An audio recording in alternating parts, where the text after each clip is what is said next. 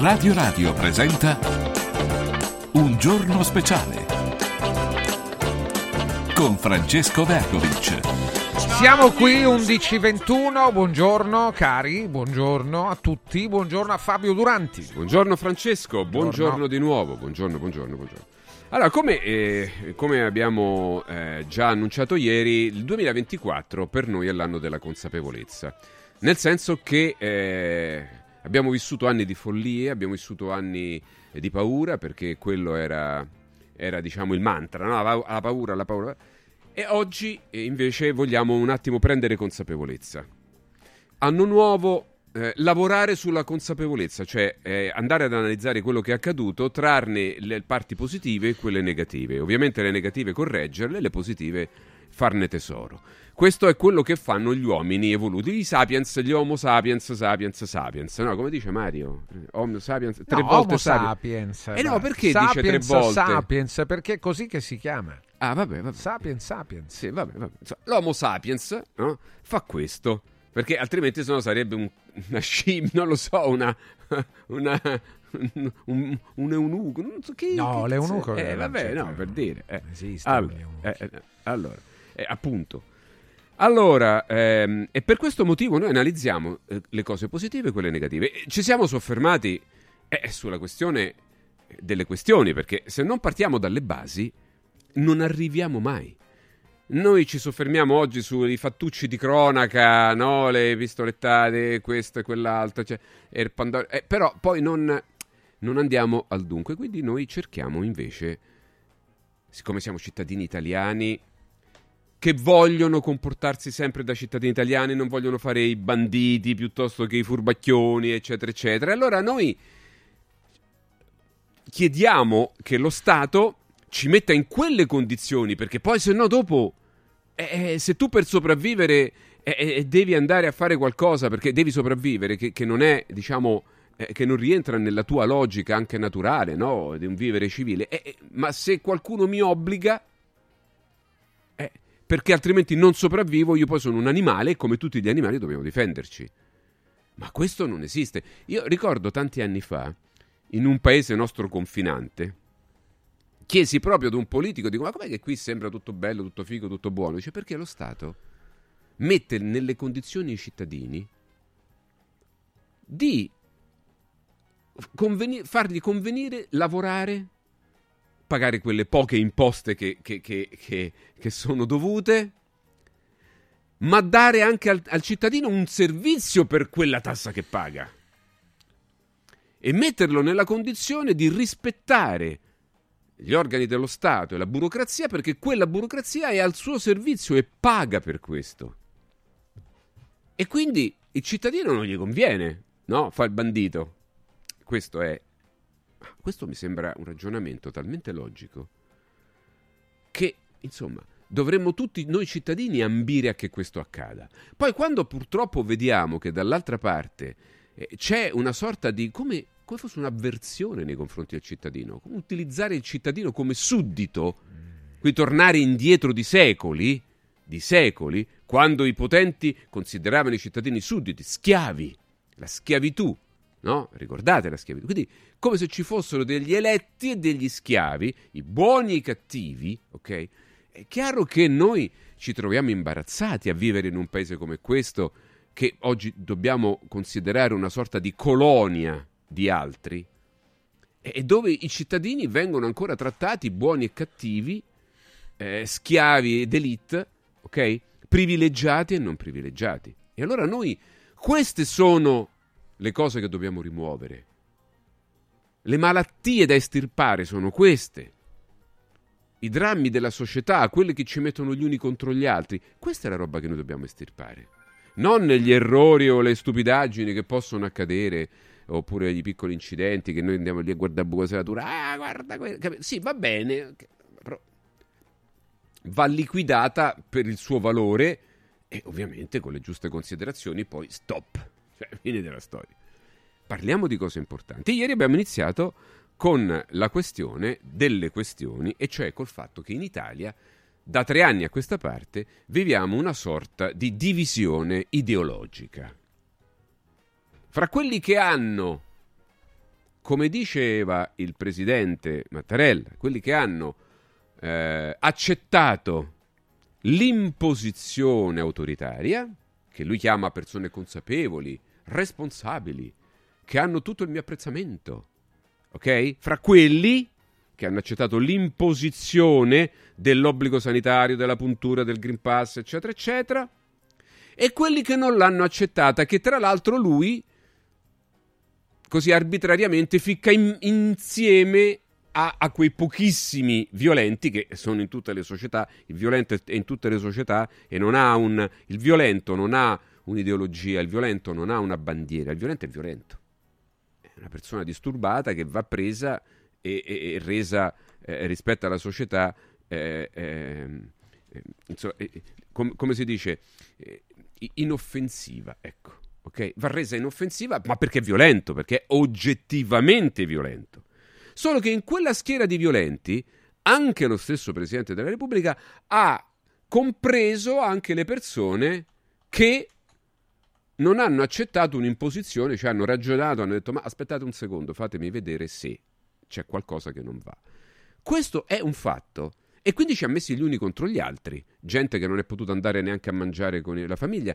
Ancora quest'anno, ripeto ancora una volta, ho, ho avuto telefonate, ma devo dire anche persone vicine che rifiutavano eh, il confronto con persone che non hanno seguito, no? eh, che, non, che, non, che non si sono fatte benedire dal sacro siero. E quindi questo è una cosa grave. Voi dite sì, ma questi sono casi estremi. Sono estremi, ma sono casi che non sarebbero accaduti, sono incidenti che non sarebbero accaduti se non ci fosse stata questa divisione.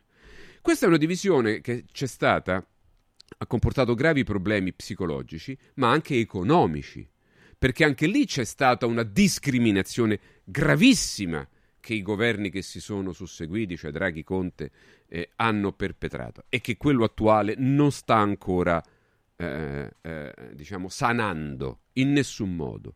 Discriminazione a danno dei medici, a danno dei professionisti che sono stati sospesi in qualche modo, discriminazione a danno di chi ha ricevuto aiuti e chi non ne ha ricevuti. Anzi, molti li hanno ricevuti inutilmente, adesso vedremo, altri invece non solo non ne hanno ricevuti, ma gli sono stati tolti anche dei soldi smonetizzati, demonetizzati come si dice, no?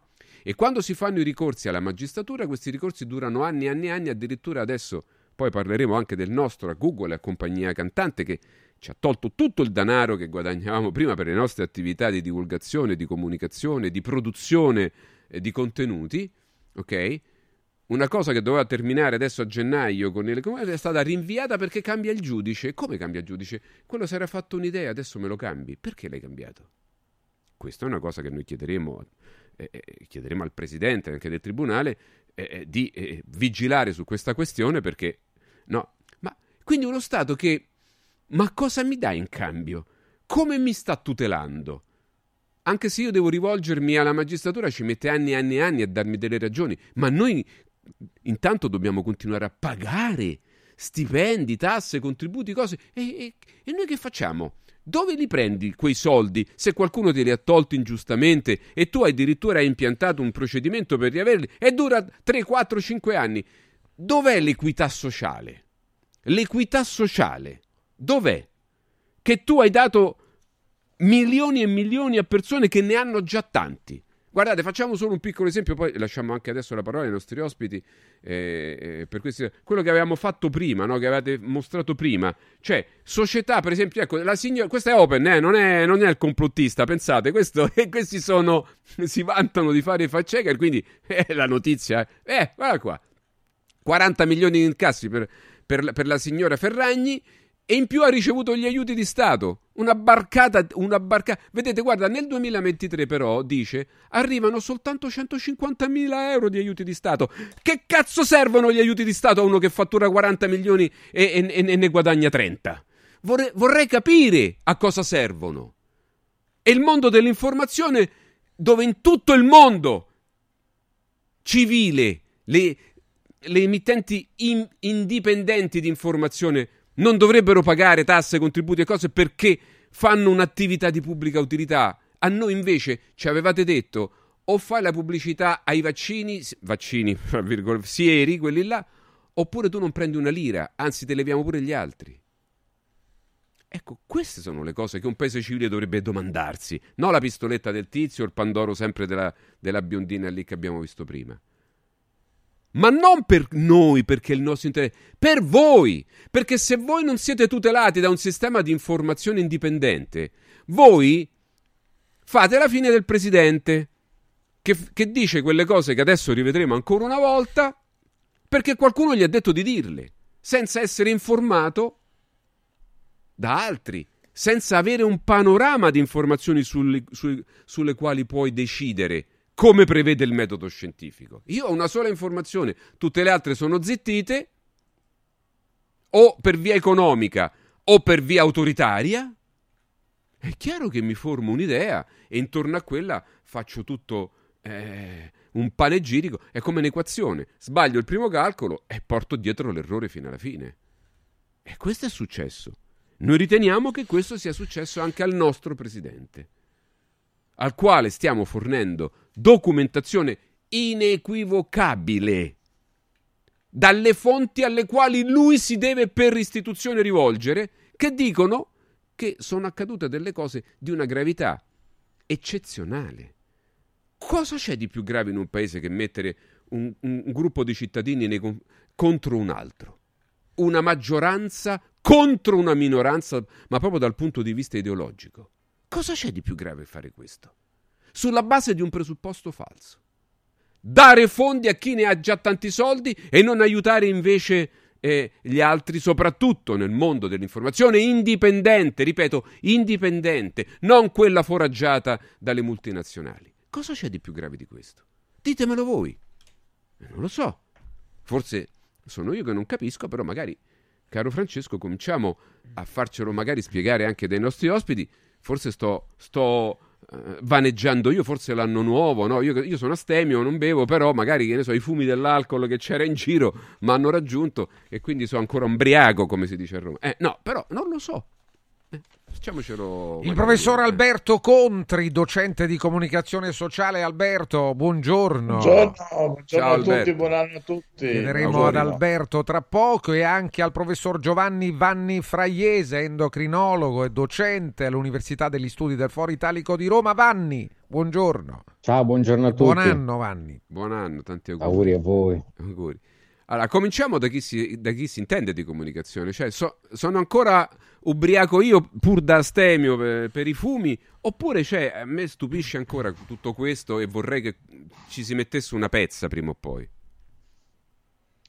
No, purtroppo quello che hai detto, per esempio, vorrei ricordare che il professor Joannidis, che è un professore, mi sembra, di Stanford, che ha un H index elevatissimo, nel senso che pubblica da tanti anni, è un autorevolissimo eh, professore di statistica, ha fatto uno studio di livello internazionale dal quale si evince che il lockdown è stato inutile dal punto di vista della salute e dannosissimo dal punto di vista dell'economia.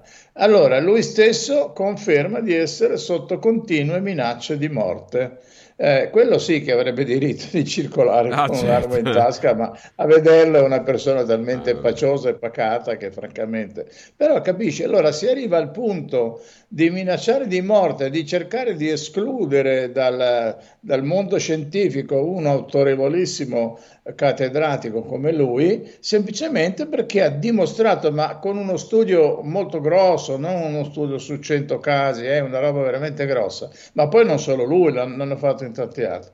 Allora, per tornare al discorso che ho detto prima, eh, il, il richiamo che si dovrebbe fare con tutto il rispetto che si deve alla carica illustre del Presidente della Repubblica è un richiamo come minimo alla coerenza. Cioè, voglio dire, se tu, eh, se, se, il Presidente giustamente anche nell'ultimo discorso ha, ha raccomandato di stare uniti, allora devi, uno dovrebbe fare, visto che è una voce così autorevole, dovrebbe fare qualcosa per farci stare uniti. E invece, come hai detto tu, purtroppo ha avallato questo stigma che viene dato nei confronti di quelli che non sono Novax, ma sono persone che hanno cominciato a, a, a, a, notare le criticità che c'erano in queste serie sperimentali e hanno cominciato a denunciarle anche perché a seguito poi di questa diffusione, oramai per esempio l'altro giorno ho visto un altro studio molto interessante, molto grosso su tutto il mondo, tutto il mondo di questo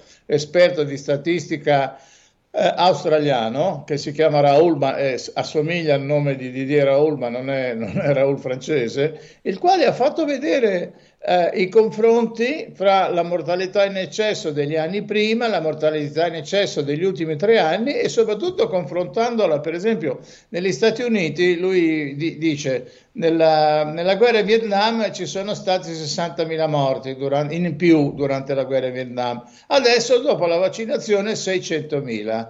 Eh, alla fine della, della mm, seconda guerra mondiale eh, c'è stato un certo numero di morti, adesso molti di più. Allora, che, che cosa succede? Lui, lui, giustamente dice: Io non sto dicendo automaticamente che è colpa del vaccino, del, delle serie sperimentali, facciamo però un, una, un, uno studio serio perché l'unico evento notevole, importante che si è fatto, si è, è, avvenuto in tutto il mondo è stata la somministrazione di, queste, di, queste fie, di questi sieri sperimentali e come mai che in concomitanza con questi e appena si è finito, nel senso che adesso non si vaccina l'1-2%, eh, la mortalità in eccesso sta regredendo? Allora, eh, dire, que- questo si chiede. Evidentemente i, gli, gli, scienziati, i medici che stanno intorno al Presidente della Repubblica, ma anche intorno al Papa, per cui si arrivano a dire delle assurdità come vaccinarsi è un dovere morale nei confronti degli altri, che non è vero nemmeno questo, perché proprio il bugiardino che hai richiamato tu, ufficialmente scritto dalla Pfizer, dice che eh, al massimo anche questo non, chiederei poi a Vanni, non è provato che ti garantisce una malattia meno grave, ma contemporaneamente che non è assolutamente in grado di proteggerti dal contagio. Quindi eh, sta succedendo un fatto strano, cioè il Presidente, devo dire, forse in seguito alle molte pressioni che sono giunte negli ultimi giorni, non ha, non ha citato fortunatamente quell'altra frase infelice eh, in cui ha già detto pochi giorni, una settimana fa, ha detto ah, i vaccini hanno salvato milioni e milioni di persone. Non c'è uno studio al mondo, anche qua chiedo a Vanni di illuminarci, dove, dove si certifichi questa, questa, verità così eh, lanciata, eh, che certo, sono certo. stati salvati 20 milioni di morti, anche il professor Remuzzi, un altro che ogni tanto di, una volta dice una cosa, una volta dice l'altra. Allora, se questa deve essere l'era della consapevolezza, chiudo, eh, eh, non mi pare che ce ne sia tanta in no, giro per no, la verità, no. eh, proprio molto poca. Però noi la stimoliamo, eh, dai, stimoliamo. Ecco, certo. contemporaneamente, certo. voglio dire, cerchiamo di valutare e farei fare un richiamo a questo video che sta girando del, del dottor Donzelli della Commissione Medico Scientifica Indipendente, il quale ancora una volta dice ma noi è anni che chiediamo un confronto e non veniamo nemmeno ricevuti. Allora sta facendo appelli addirittura al Papa, alle istituzioni. Chiediamo un dibattito aperto ma anche a porte chiuse per non creare clamori mediatici in cui però va, va, valutare tutte le questioni su, eh, come le chiama lui in inglese, eh, eh, lavori evidence based, cioè basati sull'evidenza. Questo è quello che, quindi è la coerenza che sta mancando e, e mi dispiace da semplice cittadino, ma da grande ufficiale della Repubblica Italiana, invitare il mio presidente a fare esercizio di coerenza. Sì, continueremo a farlo finché non accadrà. Eh, Vanni, illuminaci.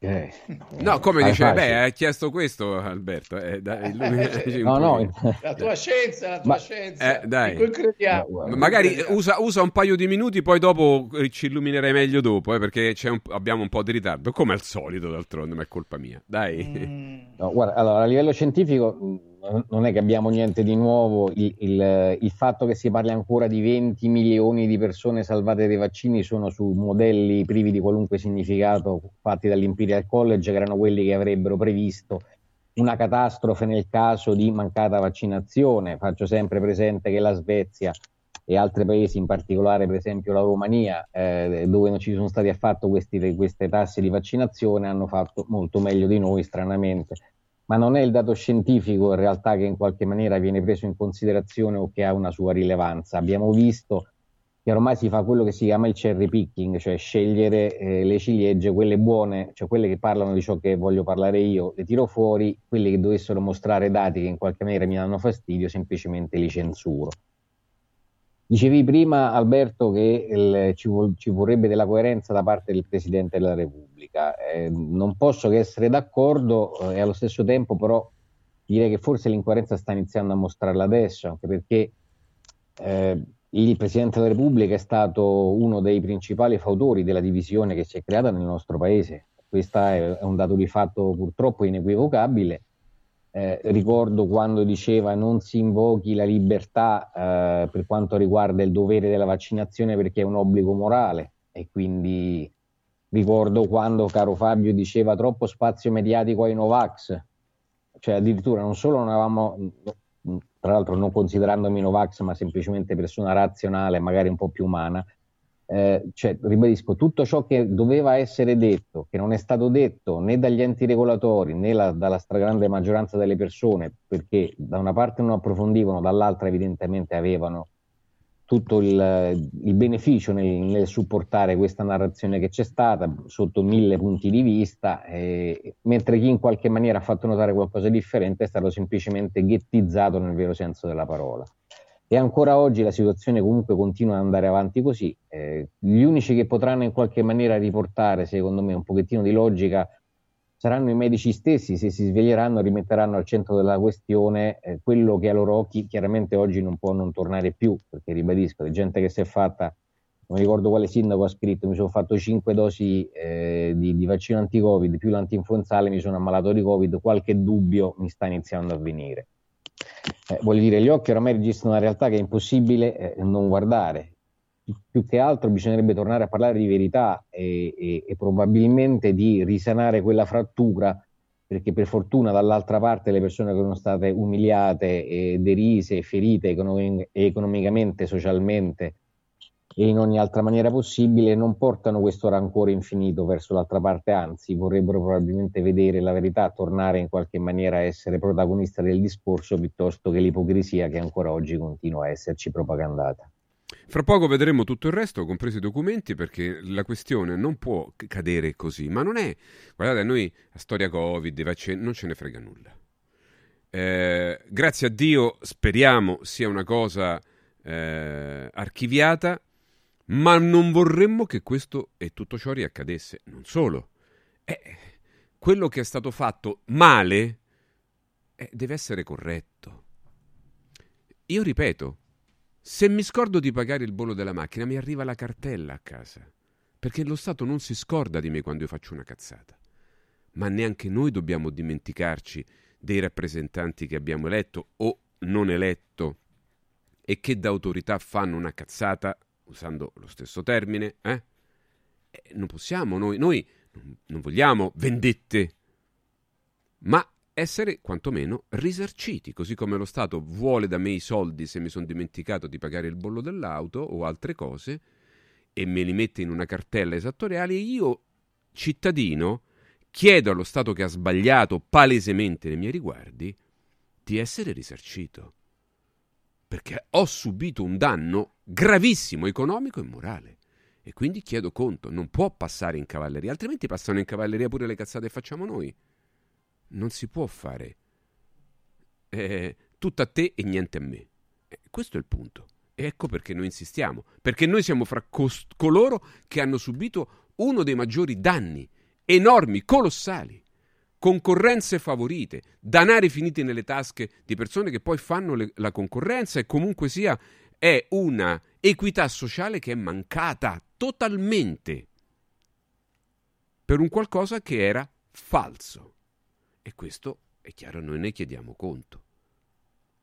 E finché non sarà eh, risolta la questione, noi continueremo a chiederne conto. A fra poco. Mani Pulite è un'impresa di pulizie, di disinfestazione e di sanificazione ambientale che opera in tutto il centro Italia. La qualità, la cura, la precisione degli interventi sono garantiti dalla professionalità del personale, uno staff giovane e dinamico che offre un servizio completo, ad esempio pulizia vetrate fino a 30 metri di altezza, pulizia condomini e uffici, impianti sportivi, lucidatura marmo, cucine industriali, derattizzazioni e sanificazioni. Grazie al sistema Eco 1000, sanificazione ad ozono per qualunque ambiente. E poi l'offerta per gli ascoltatori di Radio Radio c'è in omaggio il primo mese per la pulizia degli uffici dei condomini e il regalo la macchinetta Radio Radio Caffè con 100 capsule da mani pulite, preventivi e sopralluoghi gratuiti in giornata. Il numero verde 800 59 26 36 800 59 26 36 questo comunicato lo spediamo, lo indirizziamo alle imprese in ascolto, ai titolari di impresa in ascolto. Se volete rendere la vostra impresa più sostenibile, Confartigianato Roma rende la vostra impresa a prova di ambiente, effettuando una prevalutazione del grado di sostenibilità della vostra azienda secondo i criteri ambientali, sociali e di governance fondamentali per agevolazioni su prestiti e finanziamenti. Verifica allora con Confartigianato Roma i tuoi parametri ESG e rendi il tuo business più sostenibile. Confartigianato Roma aiuta la tua impresa ad essere al passo con il futuro. Per ulteriori informazioni chiamalo 06 77 20 78 03 77 20 78 03. C'è una mail dedicata Radio Radio chiocciola confartigianatoroma.it e il sito confartigianatoroma.it. Segui un giorno speciale sull'app di Radio Radio. I colori e i simboli che ci fanno battere il cuore, le emozioni che ci uniscono, la storia di una grande squadra. Questo in un oggetto unico ed esclusivo, un'edizione limitata e numerata. È arrivato 1928, l'occhiale ufficiale del Frosinone Calcio che celebra l'anno di fondazione della squadra. Uno degli esclusivi 1928 pezzi può essere tuo. Scopri come su www.occhialiincantiere.it o nello store di Frosinone. Vediamoci da Occhiali in Cantiere. Mauris, il numero uno del risparmio per la casa e la famiglia. Eccola qua, sono Babbo Natale. Sì, dico proprio a voi. Volete passare un Natale speciale? Venite da Mauris per tutti i vostri regali di Natale, giocattoli, profumeria, articoli per la casa e tante decorazioni ai prezzi più bassi d'Italia. Ma avete scoperto, eh? Tanti auguri di buone feste da Martufello e Mauris, i grandi magazzini italiani del risparmio. Mauris, di più ninja. Villa Mafalda, il punto di riferimento a Roma per la tua salute. A Villa Mafalda l'esperienza medica incontra l'alta tecnologia. Una proposta completa di prestazioni eseguite in totale comfort e sicurezza. Esami diagnostici con le strumentazioni più all'avanguardia. Chirurgia endoscopica e robotica per interventi meno invasivi e una guarigione più rapida. Assistenza medica 24 ore su 24 tutto l'anno, compreso i festivi. Villa Mafalda è in via Monte delle Gioie 5 a Roma. villamafalda.com. Convenzionata con le maggiori compagnie assicurative. Una speciale convenzione è riservata agli ascoltatori Radio Radio. Il centro medico estetico Salus Genovese è sempre all'avanguardia. Infatti trovi elettromedicali per il dimagrimento e tonificazione del corpo. E i prezzi? I prezzi sono i più bassi del mercato. Prova la MS Criolipolisi e la MS Scalp. Prenota una consulenza gratuita al numero 06 44 20 92 81. Salus Genovese a San Cesareo 06 44 20 92 81. Salute e bellezza su misura per te. Al centro di Roma, a pochi passi da Fontana di Trevi, c'è un posto veramente speciale dove una cena tra amici, un incontro di lavoro o un pranzo in famiglia diventano indimenticabili. È Comodo Mercato Trevi, il locale dove trovi tutto ciò che desideri, con 5 cucine a vista per soddisfare ogni palato. Dalla cucina romana al sushi, dalla pizza alla pasta fatta in casa, ai cocktail spettacolari. Comodomercatotrevi.it, aperto tutti i giorni in via del Lavatore 88. Riempi le tue feste di emozioni. Voglio raccontarti una storia. Erano gli anni 60. C'era una bottega a Roma in cui si facevano i materassi a mano. Ogni volta che ci passavo mi fermavo a guardarli lavorare e pensa, oggi su uno dei loro materassi ci sei seduta sopra. Ruega Materassi tradizione e innovazione per il tuo comfort. Materassi selezionati dei migliori marchi e decine di letti personalizzabili perfetti per ogni esigenza e stile. Scopri i nostri 5 negozi e come contattarci su ruegamaterassi.com. Posso saltare un po'? Devo stampare i miei nuovi bigliettini da visita. Pressup.it Devo stampare il catalogo per la mia azienda. Pressup.it Cerco uno stampatore di qualità che consegni in 24 ore. Pressup.it Se hai la partita IVA, vai su Pressup.it, fai il preventivo in tempo reale, carica il tuo file di stampa e ordina con un clic. Cosa aspetti? Prova la qualità di Pressup, il tuo stampatore online. Riscopri l'importanza e la bellezza di un sorriso sano e splendente. I dentisti di Solo Sorrisi sono a disposizione per la salute e la bellezza della tua bocca. Tecniche avanzate, nessun dolore, tempi rapidi. Solo Sorrisi, gli specialisti del sorriso. Con 5 studi a Roma, a Fiano Romano e ad Avezzano. E ritrovi il sorriso. 858 69 89. Solosorrisi.it Stanno tornando gli incentivi statali da Valentino concessionaria Volkswagen. Ma i fondi sono destinati a durare pochi giorni e per non perdere questa opportunità ti attendiamo oggi stesso. Fino a 5.000 euro di vantaggi con rottamazione statale su Polo, Taigo, T-Cross, T-Rock, Golf e Tiguan, anche in pronta consegna. Valentino concessionaria Volkswagen, via Tiburtina 1097, via Tuscolana 1233, via Paesiello e Largo Lanciani. E da oggi anche nel megastore di via Prenestina 911. Nuovo, usato certificato, service e ricambi. ValentinoAutomobili.it 6 gennaio, apertura straordinaria. Segui un giorno speciale sull'app di Radio Radio.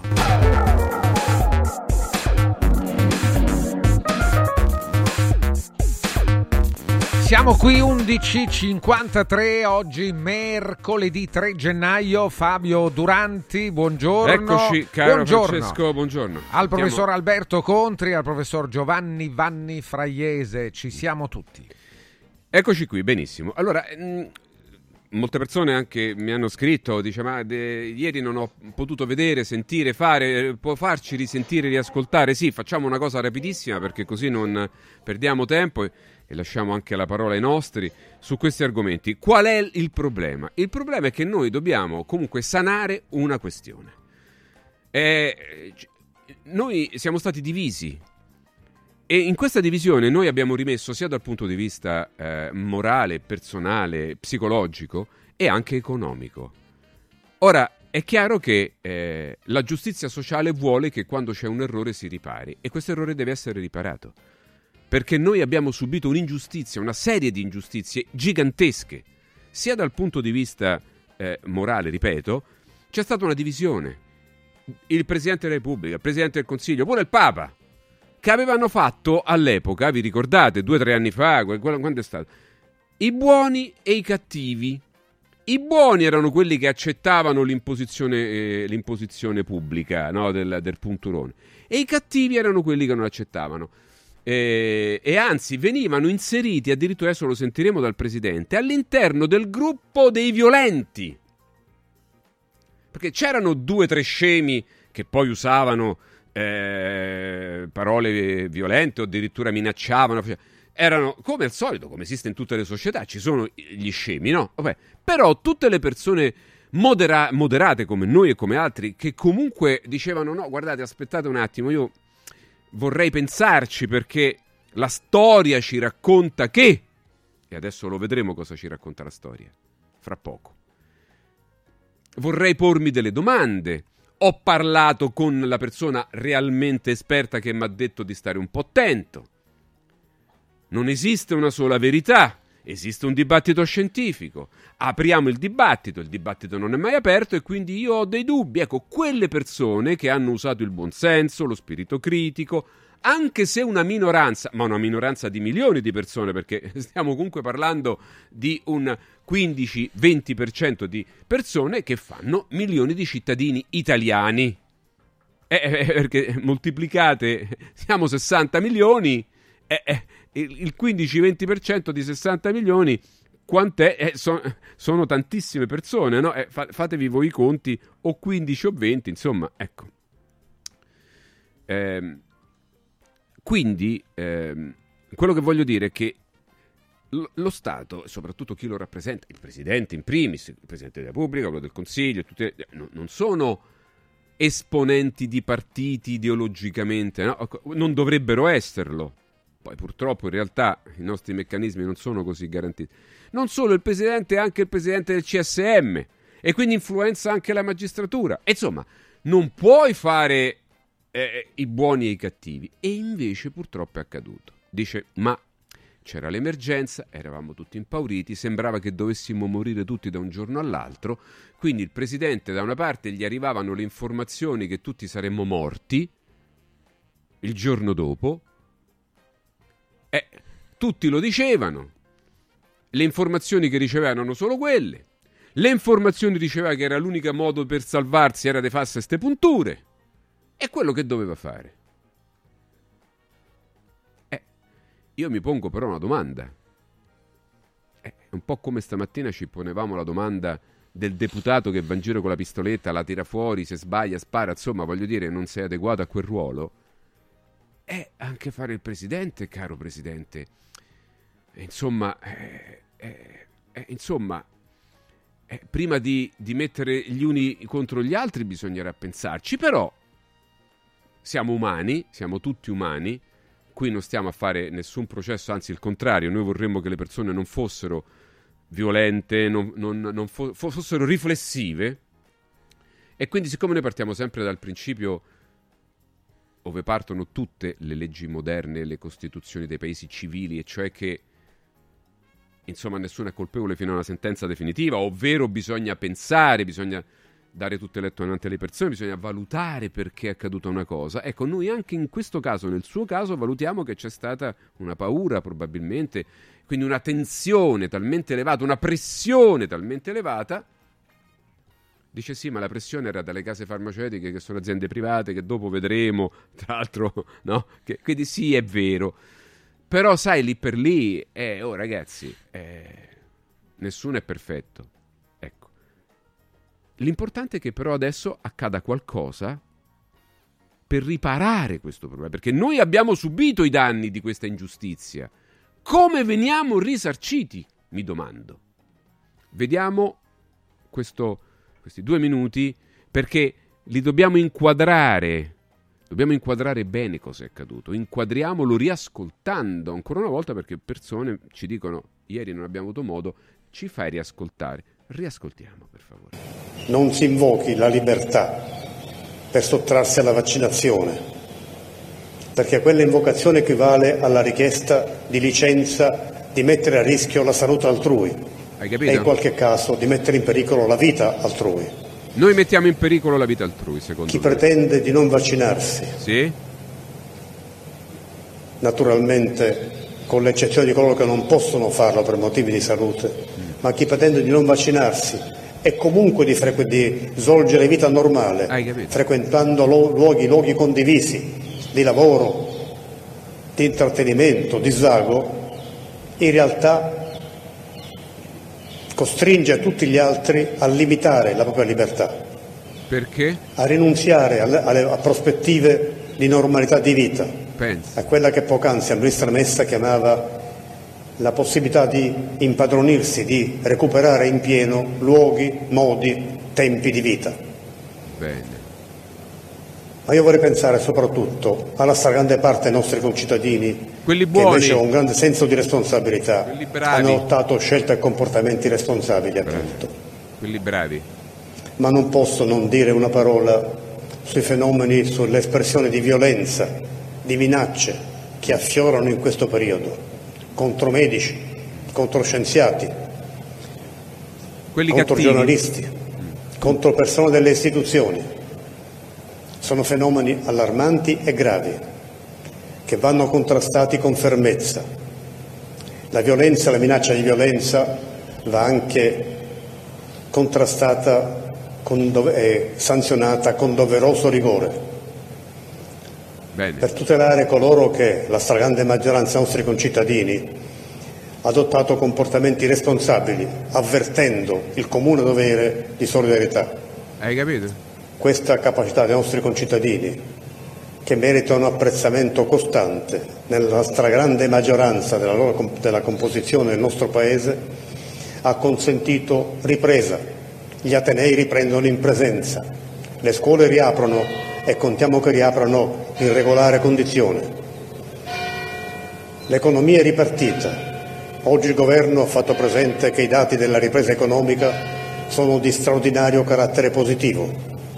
Tutto questo è stato possibile tutto questo è possibile e sarà sempre più sviluppato perché contrastiamo la pandemia con comportamenti responsabili, con la vaccinazione, con comportamenti di prudenza che non contrastano con la normalità della vita.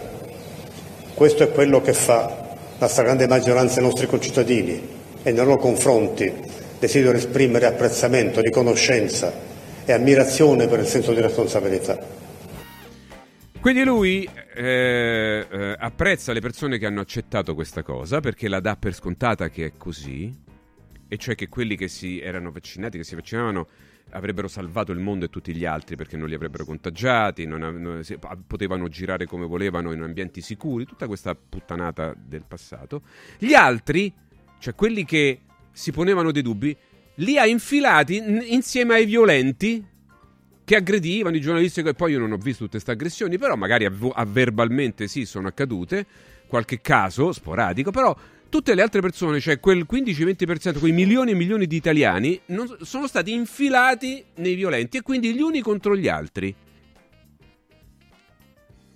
Tutto sulla base del fatto che, come, come, come ha detto, che praticamente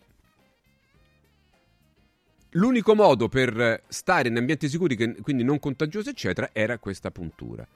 Vediamo il documento dell'EMA che ci dice invece, eccolo qua, l'EMA in risposta a una serie di parlamentari, Marcel De Graff ed altri, compresa la nostra Francesca Donato, che avevano richiesto, che avevano fatto delle domande, andiamo sotto, no? Eh, ecco, per, le domande erano, vedi, l'EMA risponde dicendo alla, alla, alla, a, Marcel De Graff e agli altri parlamentari, affermi, tu affermi, usa il tu perché questa è una traduzione dall'inglese che, che, non, ha, che non ha lei e compagnia cantanti, cioè ha solo tu, you, affermi, cioè i parlamentari affermano che in base alle indicazioni autorizzate i vaccini dovrebbero essere somministrati solo a individui che cercano protezione personale e non sono autorizzati per il fine di ridurre la trasmissione o i tassi di infezione. Il controllo della trasmissione. E l'EMA risponde, risposta, quella in rosso, vedete quella in rosso? Eccola lì con la bordata di rosso. Oh. Hai ragione nell'indicare che i vaccini per il Covid-19 non sono stati autorizzati per prevenire la trasmissione da una persona all'altra. Le indicazioni sono per proteggere solo gli individui vaccinati. Le informazioni sul prodotto dei vaccini indicano chiaramente che sono per immunizzazione attiva, per prevenire Covid-19, che è la malattia. Inoltre i rapporti di valutazione dell'EMA sull'autorizzazione dei vaccini notano la mancanza dei dati sulla trasmissibilità. E infatti nel bugiardino dei vaccini, veloce rivediamolo, a pagina 4 c'è proprio, no scusami, scusate, a pagina 2 c'è proprio scritto, a pagina 4 c'è la storia della miocardite e degli effetti avversi, c'è scritto che le informazioni cliniche sono per la prevenzione di Covid-19, che è la malattia causata dal SARS-CoV-2 che invece è il virus. Quindi questo farmaco eventualmente, come dice la stessa casa farmaceutica e l'EMA conferma, previene eventualmente solo la malattia che è Covid-19, non la trasmissione o l'infezione che è SARS-CoV-2. Allora, sulla base di questo equivoco colossale, nel quale riteniamo sia caduto anche il nostro presidente, presidente, noi teniamo che lei ci sia caduto in questo equivoco, sono stati fatti i buoni e i cattivi, i buoni contro i cattivi, i buoni la maggior parte, quelli che meritano l'apprezzamento delle istituzioni e i cattivi che sono infilati nel girone dei violenti invece, che sono quelli che devono essere fermati, sanzionati, zittiti, eccetera, eccetera. Ditemi voi se questa cosa non deve essere sanata. Eh, eh, chiedo ancora perché, ragazzi, io su questa storia, io insisto perché noi siamo fra i cattivi, i cattivoni. Insisto ancora. Alberto e poi Vanni ancora su questa vicenda. Allora, io volevo dire due cosucce. Una, Vi ricordate Draghi che disse se non ti vaccini È uguale, fai morire? uguale. E nessuno l'ha mai smentito, né l'hanno processato per procurato allarme, cioè secondo me ci stava tutto. Ma la seconda cosa che vorrei dire al Presidente, ascoltando questo discorsetto che veramente mi fa alzare troppo la pressione, e, e, quando lui dice la stragrande maggioranza dei cittadini, bene, sarà bene che si informi che oggi la stragrande maggioranza dei cittadini non si vaccina più. Oggi la quarta e la quinta dose viaggia tra l'1 e il 2% e soprattutto fra i medici. Allora, come mai? Perché non si chiede eh, come mai questa grande maggioranza civile improvvisamente non lo ammette, naturalmente, perché io lo vedo anche eh, cosa succede in casa mia, le persone colte eh, non ammettono di essere state ingannate, non possono accettare di essere state ingannate, ma anche le persone non colte, recentemente ho incontrato la moglie del mio muratore che, di Stromboli che mi ha quasi tolto il saluto perché lei si è vaccinata, si è preso il covid e dice che io semino in giro la zizzania. Eh, eh, certo. E, e quindi eh no, eravamo tanto amici e praticamente non mi ha tolto il saluto sostanzialmente. Però voglio dire, il discorso è, eh, eh, mh, oggi la stragrande maggioranza dei cittadini non si vaccina, caro Presidente. E allora dov'è? La coerenza, di nuovo la coerenza. Vanni, ehm, questi discorsi che abbiamo sentito, e anche quelli del, del Presidente del Consiglio, del Papa pure, cioè, non hanno anche danneggiato l'attività di vaccinazione, quella vera, cioè quella dei vaccini veri, non hanno creato un senso di ehm, ormai di, eh, ehm, di, insicurezza nei confronti anche dei veri vaccini anche, e anche di, credu- di, credibilità nei confronti dei veri vaccini? È, pe- è peggio di così, eh, ecco. perché quello che è successo, cioè il fatto di eh, ci viene detta come popolazione una cosa, eh, la gente ci crede eh, perché è fondamentalmente in buona fede e si domanda perché mai dovrebbe o un ente scientifico oppure il mio governo mentirmi su una cosa del genere, no, sembra surreale. Eh, quando poi però ti accorgi eh, che le persone potevano essere curate, che quelle che venivano curate non facevano la stessa fine degli altri, eh, che il protocollo tachipirina e vigile attesa ti suona un pochettino strano perché non hai mai visto un medico che ti dice vediamo come va a finire, se stai male poi malissimo, vieni in ospedale e vediamo che succede. Si sono fatti appunto 4-5 dosi pensando oh, non solo di salvare il, il paese, ma di virtuosamente in qualche maniera proteggere gli altri per poi accorgersi che in realtà eh, si sono infettati tutti e più volte tra l'altro nel tempo. Tutte, tutte, queste cose che uno le realizzi o non le realizzi coscientemente, inconsciamente quantomeno, comunque fanno, fanno vacillare le persone, anche coloro che hanno creduto in, in maniera diciamo più convinta a tutta questa storia. Eh, perché è normale che sia così. Quando questo accade, tu non è che perdi la fiducia sull'effetto della vaccinazione per il SARS-CoV-2, tu perdi la fiducia per, per l'intero sistema perché è normale che sia così, non è che riguarda solo gli altri vaccini che tra l'altro in questo momento iniziano ovviamente a essere meno utilizzati perché la gente ha perso fiducia, ma è, un per- è una perdita di fiducia che è, riguarda l'intero arco della storia medica in qualche maniera, proprio perché il rapporto tra il medico e il paziente è un rapporto che è basato sulla fiducia, cioè io vado da un certo medico perché di lui mi fido, penso che farà il, il, tutto quello che può in qualche maniera per mettermi nelle condizioni migliori di affrontare qualunque problema io sto attraversando. Se perdo fiducia in quel medico, cambio il medico perché non ci vado più da uno di cui non mi fido, perché lo stesso processo di guarigione non funzionerebbe. Ma quando tutto questo diviene rimbalzato fino ai livelli più alti, quindi abbiamo i medici, diciamo un pochettino globalmente, visto tutte le, le, istituzioni che in qualche maniera hanno appoggiato in maniera completamente acritica questa storia, poi c'è il Papa, poi c'è il Presidente della Repubblica e a quel punto la perdita di fiducia, se uno apre gli occhi, è, è trasversale e riguarda il, la maniera in cui stiamo in qualche maniera gestendo il paese o chi lo sta gestendo e da quanto tempo sta venendo gestito così, perché, perché se ti arrivano a dire delle menzogne, prima c'era diciamo, il, il bonus del non sapere se le menzogne che venivano raccontate erano conosciute alle persone che raccontavano o meno. Ora il Presidente sicuramente non sapeva nulla, ma posso dire con certezza che il Ministero della Salute e gli enti regolatori, anche grazie al lavoro fatto da Giordano, sapevano perfettamente tutto ciò che era stato in realtà dichiarato da alcune persone, tra le quali me stesso, oh, in tempi molto lontani oramai nel tempo. Anzi, ti dico, guarda, io scrissi una lettera al Presidente della Repubblica il 4 di aprile del 2021, cioè appena avevano messo l'obbligo fondamentalmente, e scrissi dicendogli, caro Presidente, guardi, le faccio presente che quello che stavi dicendo tu prima non c'ha nessun senso logico questa cosa, che tra l'altro era proibito dalle leggi europee discriminare tra vaccinati e non vaccinati e che la vaccinazione doveva accadere senza pressioni. Diciamo sempre che sono più importanti le regole europee poi per una volta che le regole europee in realtà tutelavano almeno apparentemente eh, la scelta giustissima e libera di vaccinarsi per scegliere di proteggere se stessi oppure no, perché di sperimentazione si trattava, in questo caso invece stranamente le indicazioni europee non le abbiamo percepite né recepite. E il problema vero oggi è proprio questo, abbiamo avuto un'adesione talmente importante da parte di tutte le cariche più importanti, statali e non statali, addirittura religiose, che fare un passo indietro e dire mea culpa ho sbagliato risulta evidentemente difficilissimo perché poi dopo andrebbe fatto un passo, come giustamente dici tu Fabio, non solo di riparazione, ma se volete anche prima della riparazione, semplicemente di scuse, che sarebbe meraviglioso, perché non c'è niente di più bello, visto che tutti sbagliamo nella vita, se quando uno sbaglia a un certo punto e ne prende consapevolezza abbia il coraggio anche qui coraggio da agire col cuore e dire guardate ci siamo sbagliati, non avevamo tutti i dati, non li abbiamo studiati bene, ci sono stati nascosti quello che volete.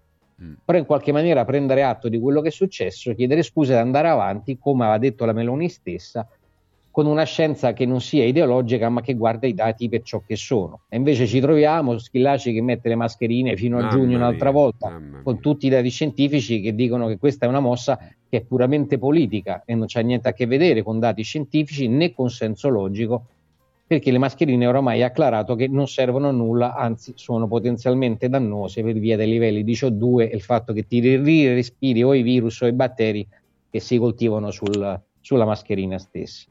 Quindi ribadisco, dal lockdown che ci dava prima Alberto, alla vaccinazione, alle mascherine, non ne hanno azzeccata una a livello di dati scientifici.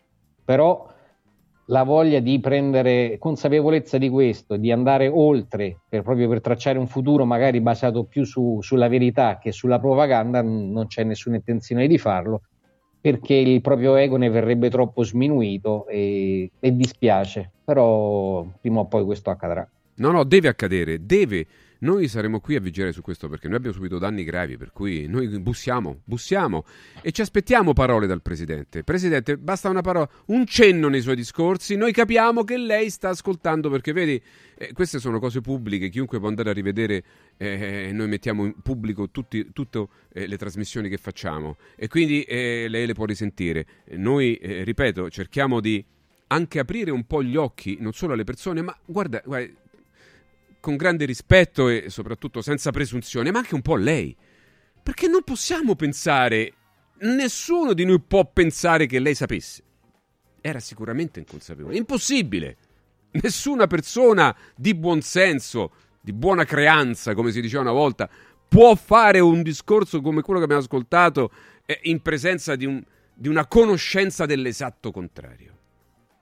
Quindi questo, anche perché, vedi, noi riceviamo ancora messaggi, no? Eh, eh, Alessandro che dice che sì, perdoniamo ma non dobbiamo dimenticare, Cristina che dice che in famiglia le famiglie sono distrutte, anche la sua mezza rovinata per, questa, per questo gli uni contro gli altri, divisioni che ci sono state, Paolo, cioè, tante persone, Saverio ci scrivono, ma tantissimi che ci dicono, che, ci dicono eh, che ci sono altri problemi poi che sono collegati a questo atteggiamento sconsiderato. Un'economia distrutta.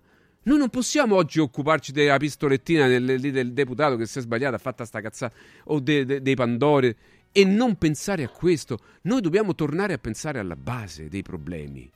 Io vedo anche noi qui abbiamo dei monitor e stiamo vedendo anche cosa accade nel mondo perché con le televisioni, quelle più note, quelle più famose, ormai è sto gossip continuo. Nessuno si occupa dei danni creati da, da, da, da scelte anche sbagliate, ove, come diceva Vanni giustamente, ci si può anche eh, pentire, dire ok, ho sbagliato.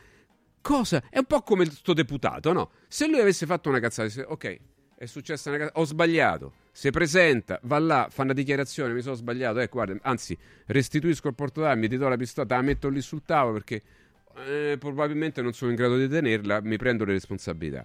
Sarebbe stato Scusa Fabio, posso Dimmi. aggiungere una cosa? Sarebbe stato Posso bellissimo. Su quello che stavi dicendo, cioè io credo che non ci sia nessuna possibilità di, di- di- di queste persone di riflettere, tornare indietro, perché pensate un attimo, il titolo di ieri di Repubblica, ah, eh, mai stata un'influenza così forte, vaccinatevi, vaccinatevi, Ho capito, però quello è un giornale. Oh, ci- quello ci- aspetta, ci fosse uno che dicesse, un momento, non è che tutte queste influenze sono proprio frutto di questi sistemi immunitari che sono stati massacrati da questi vaccini, come dicono diversi illustri, Ma certo, dai, poi- Giordani. poi- sì, Eh, sì, no, sì. non lo dicono perché continuano a ripetere e, e- Per- e- a rotolarsi Hai ragione, hai ragionissima. Guarda, ne, ne- riparliamo E dopo, poi, ci dobbiamo fermare. Che riguarda, che riguarda la rete nostra, diciamo, tua Sì, ci nostra, dobbiamo anche fermare, però ne possiamo. il, il, eh, il Dipartimento per Editoria finanzia e, i- i giornali e le tv, e, però gli dice guardate che se voi non dite certe cose noi non vi diamo più finanziamenti. Fine. E questo è quello che è, è- è accaduto. Ehm, però di queste cose magari ne parleremo dopo. Non me ne preoccuperei perché tu hai citato Repubblica. Andate a vedere di chi è la proprietà. Ma è chiaro, ragazzi, ma ci sono dei conflitti di interessi non dicono una casa. Io sto parlando della politica. A me quello che fa il giornale privato, peraltro finanziato anche lì dallo Stato, anche lì sarebbe da- da- da- da aprire questo capitolo finalmente, ok? Mi interessa o non mi interessa? È chiaro che continueranno a tirare la carretta, ma sappiamo benissimo di, di- di questi interessi. Adesso vedremo un video fra poco che ci spiega bene. A me interessa il Presidente della Repubblica. Lui è il nostro garante, di- dovrebbe essere di tutti, Presidente. Lei inconsapevolmente fino ad oggi ha solamente difeso una parte privata politicamente e, e anche di aziende private che hanno voluto imporre delle cose e di quei cittadini che perché si sono fidati hanno accettato i suoi e i consigli degli altri. Così senza, senza pensare perché non è dovere del cittadino troppo pensare. Il cittadino deve anche un po' accettare quello che gli dicono le istituzioni ok? Perché ha altre cose da fare. Quindi il cittadino non c'entra nulla in tutto questo chiaro però siccome è stato un errore noi chiediamo una riparazione. Consapevole consapevole. Non ah, eh, co- come fosse una sorta di rivalso di vende- no no no. Una riparazione consapevole. Arriveremo a questo? Darà dimostrazione di essere veramente uno statista? Alla sua età? Noi ce lo aspettiamo da una persona della sua statura morale e della sua età. Noi ce lo aspettiamo perché noi abbiamo subito dei danni e come cittadini siamo uguali agli altri, vogliamo essere rimessi sullo stesso piano, perché la documentazione, i documenti e i fatti che vediamo tutti dicono che non eravamo quelli cattivi, eravamo uguali a tutti. C'è chi crede a una cosa e chi non ci crede, ma siamo tutti sullo stesso piano, buoni e cattivi, Presidente. Non è possibile. Francesco. Attenzione, attenzione, c'è Calor Plus, un'opportunità interessante, comoda, molto utile a tutti i nostri ascoltatori. Calor Plus con la K è l'azienda specializzata nella vendita, nell'installazione e nell'assistenza di caldaie, scaldabagni e condizionatori. Attenti, eh, perché qui parliamo di promozioni, di condizioni per i nostri ascoltatori veramente imbattibili la manutenzione della vostra caldaia di qualunque marca, analisi fumi e bollino a soli 49 euro. È il prezzo più basso sul mercato. Se invece la vostra caldaia ha più di 10 anni, è arrivato il momento di sostituirla. In offerta la caldaia a condensazione Vylant da 24 kW, tutto incluso IVA e installazione con sole 12 rate da 95 euro e con l'eco bonus del 50% praticamente la pagate solo la metà. Segnatevi subito il numero della Calor Plus 06 86 21 36 71 06 86 21 36 71 numero attivo 7 giorni su 7 inclusi i festivi 365 giorni l'anno in tutto il comune di Roma, compreso il centro storico, la zona ZTL, per qualunque esigenza a costi ridotti a nome di Radio Radio. Il pronto intervento da 100 a 80 euro, il diritto di chiamata da 50 a 40 euro, i preventivi e i sopralluoghi gratuiti 06 86 21 36 71. Vi parlo anche di PressUp, azienda leader nella stampa online. Scoprite ogni giorno le offerte su tantissimi prodotti sul sito radioradio.pressup.it. Ad esempio c'è la grande offerta dei 6 prodotti ad 1 euro dedicata alle aziende e ai professionisti che seguono Radio Radio. Una foto poster a 3 ad 1 euro, 50 carte intestate 1 euro, 25 tovagliette a 3 1 euro, 250 bigliettini 1 euro, 100 volantini a 5 1 euro, 200 volantini a 6 sempre solo un euro. E come sempre, oltre alla stampa personalizzata a colori, il prezzo include imballaggio e spese di spedizione in tutta Italia. Per questa offerta basta avere la partita IVA, andare sul sito radioradio.pressup.it, scegliere il prodotto e caricare il file di stampa. Segui un giorno speciale sull'app di Radio Radio. Radio Radio TV, la prima radio italiana in TV, è nazionale sul canale 253 del digitale terrestre su tutto il territorio italiano. Radio Radio TV, liberi di scegliere. Anche quest'anno vi portiamo a casa l'oro della Sabina, l'olio nuovo extravergine di oliva Sabina DOP.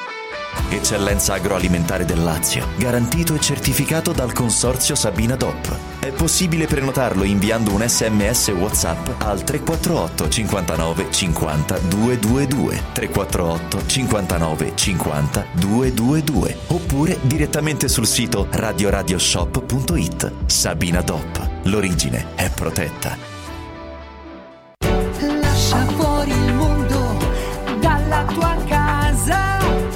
Caldo, sporco, restano in strada. Modoal, Modoal. È bello godersi la casa con te. Modoal. Infissi sciuco che durano nel tempo. Il tuo preventivo su modoal.it. Modoal ti augura buone feste. Sirt Life, azienda leader nel settore nutraceutico, presenta Lipo, il nuovo integratore testato scientificamente che agisce sulle cause biologiche dell'accumulo di grasso, stimola il metabolismo riducendo stress, zuccheri e grassi nel sangue. Scopri Lipo su radioradioshop.it e approfitta delle combinazioni Lipo più Sirt 500 Plus al prezzo speciale solo per gli ascoltatori di Radio Radio. Lipo più Sirte 500 Plus per elevare naturalmente il tuo livello di benessere. Salve, sono Roberto Zaccagnini e vi aspetto nei negozi Phone Marketing con i migliori smartphone, iPhone, tablet e notebook nuovi e rigenerati ai prezzi più bassi d'Italia. Possibilità di permuta, pagamento immediato del vostro usato, rate fino a 12 mesi. Da Phone Marketing, accessori e cover personalizzate. Siamo in tutta Roma, a Velletri e a Monteporzio Catone fonmarketing.it per acquistare e scoprire tutti i prodotti in promozione. Per info 377 289 4183. Prefedil presenta il sistema costruttivo realizzato con il pannello brick. Sistema che fa ottenere pareti subito pronte, a secco, resistenti ai carichi, con la possibilità di realizzare architravi e l'inserimento degli impianti, con una resistenza al fuoco EI 180 e con un isolamento acustico di 60 decibel. Sistemi costruttivi Brick Fast e Brick Board. Presso il punto Prefedil di Roma, via Prenestina 956, 500 metri all'interno del GRA. Dovete costruire una parete? Passate da noi. Sportello Legale Sanità. 12 anni di giustizia ottenuta e di giusti risarcimenti alle famiglie colpite dalla mala sanità. come per danni provocati in banali interventi ortopedici o per danni o decessi provocati da mancata diagnosi di patologie tumorali. Sportello Legale Sanità, a disposizione di tutti gli italiani contro la mala sanità, senza alcun costo anticipato. 800 700 802 sportellolegalesanita.it In un momento in cui i mercati sono in forte tempesta, scegli il sereno. Da sempre l'oro è la forma di investimento più sicura. Universo Oro ti offre la migliore quotazione sul mercato per l'acquisto di oro da investimento. Investire in oro vuol dire liquidità immediata, riacquisto garantito e un valore finanziario certo nel tempo. Universo Oro, numero verde 813 4030. Universo-oro.it. Sede a Roma, Viale Eritrea 88. Natale in mostra. Un solo biglietto, avventure straordinarie. Scopri Scientopolis Evolution Park, la mostra scientifica più grande e coinvolgente mai vista in Italia. In piazza San Giovanni, a Roma. Info su italmostre.com. Ho ho ho! Shake up the happiness! Wake up the happiness! Shake up the happiness! It's Christmas time! Buone feste da Radio Radio. Segui un giorno speciale sull'app di Radio Radio. Siamo qui 12.26 minuti, 12.26 Fabio Duranti, Eccoci, eccoci. Alberto Contri, Vanni Fraiese, eccoci. Allora, uno dei motivi per i quali noi questo argomento lo riprenderemo anche la prossima settimana, perché noi chiediamo sempre al Presidente, Presidente, noi, noi la, diciamo, eh, eh, è chiaro che le facciamo un po' C'è di pressione. con il Presidente. Certo, è il mio sento, Presidente, è il Presidente che- di tutti. Questo è una domanda, ovviamente Sì. c'è un punto interrogativo. Lo è nel momento in cui si occupa di tutti. E quindi il Presidente è una persona anche di una certa età, eh, con un curriculum, quindi non possiamo non dovere rispetto alla figura e all'uomo, ovviamente. Però l'uomo può sbagliare. Oh, è questo il punto. Allora, noi stiamo evidenziando pubblicamente e con rispetto l'errore che ha commesso. Gravissimo? Sì, ma è un errore. È un errore che tutti commettiamo. Non possiamo pretendere che il nostro presidente sia il Padre Eterno, sia eh, u- u- uno degli dei. No, non lo è. È un, è un mortale come noi, è un Homo sapiens come noi.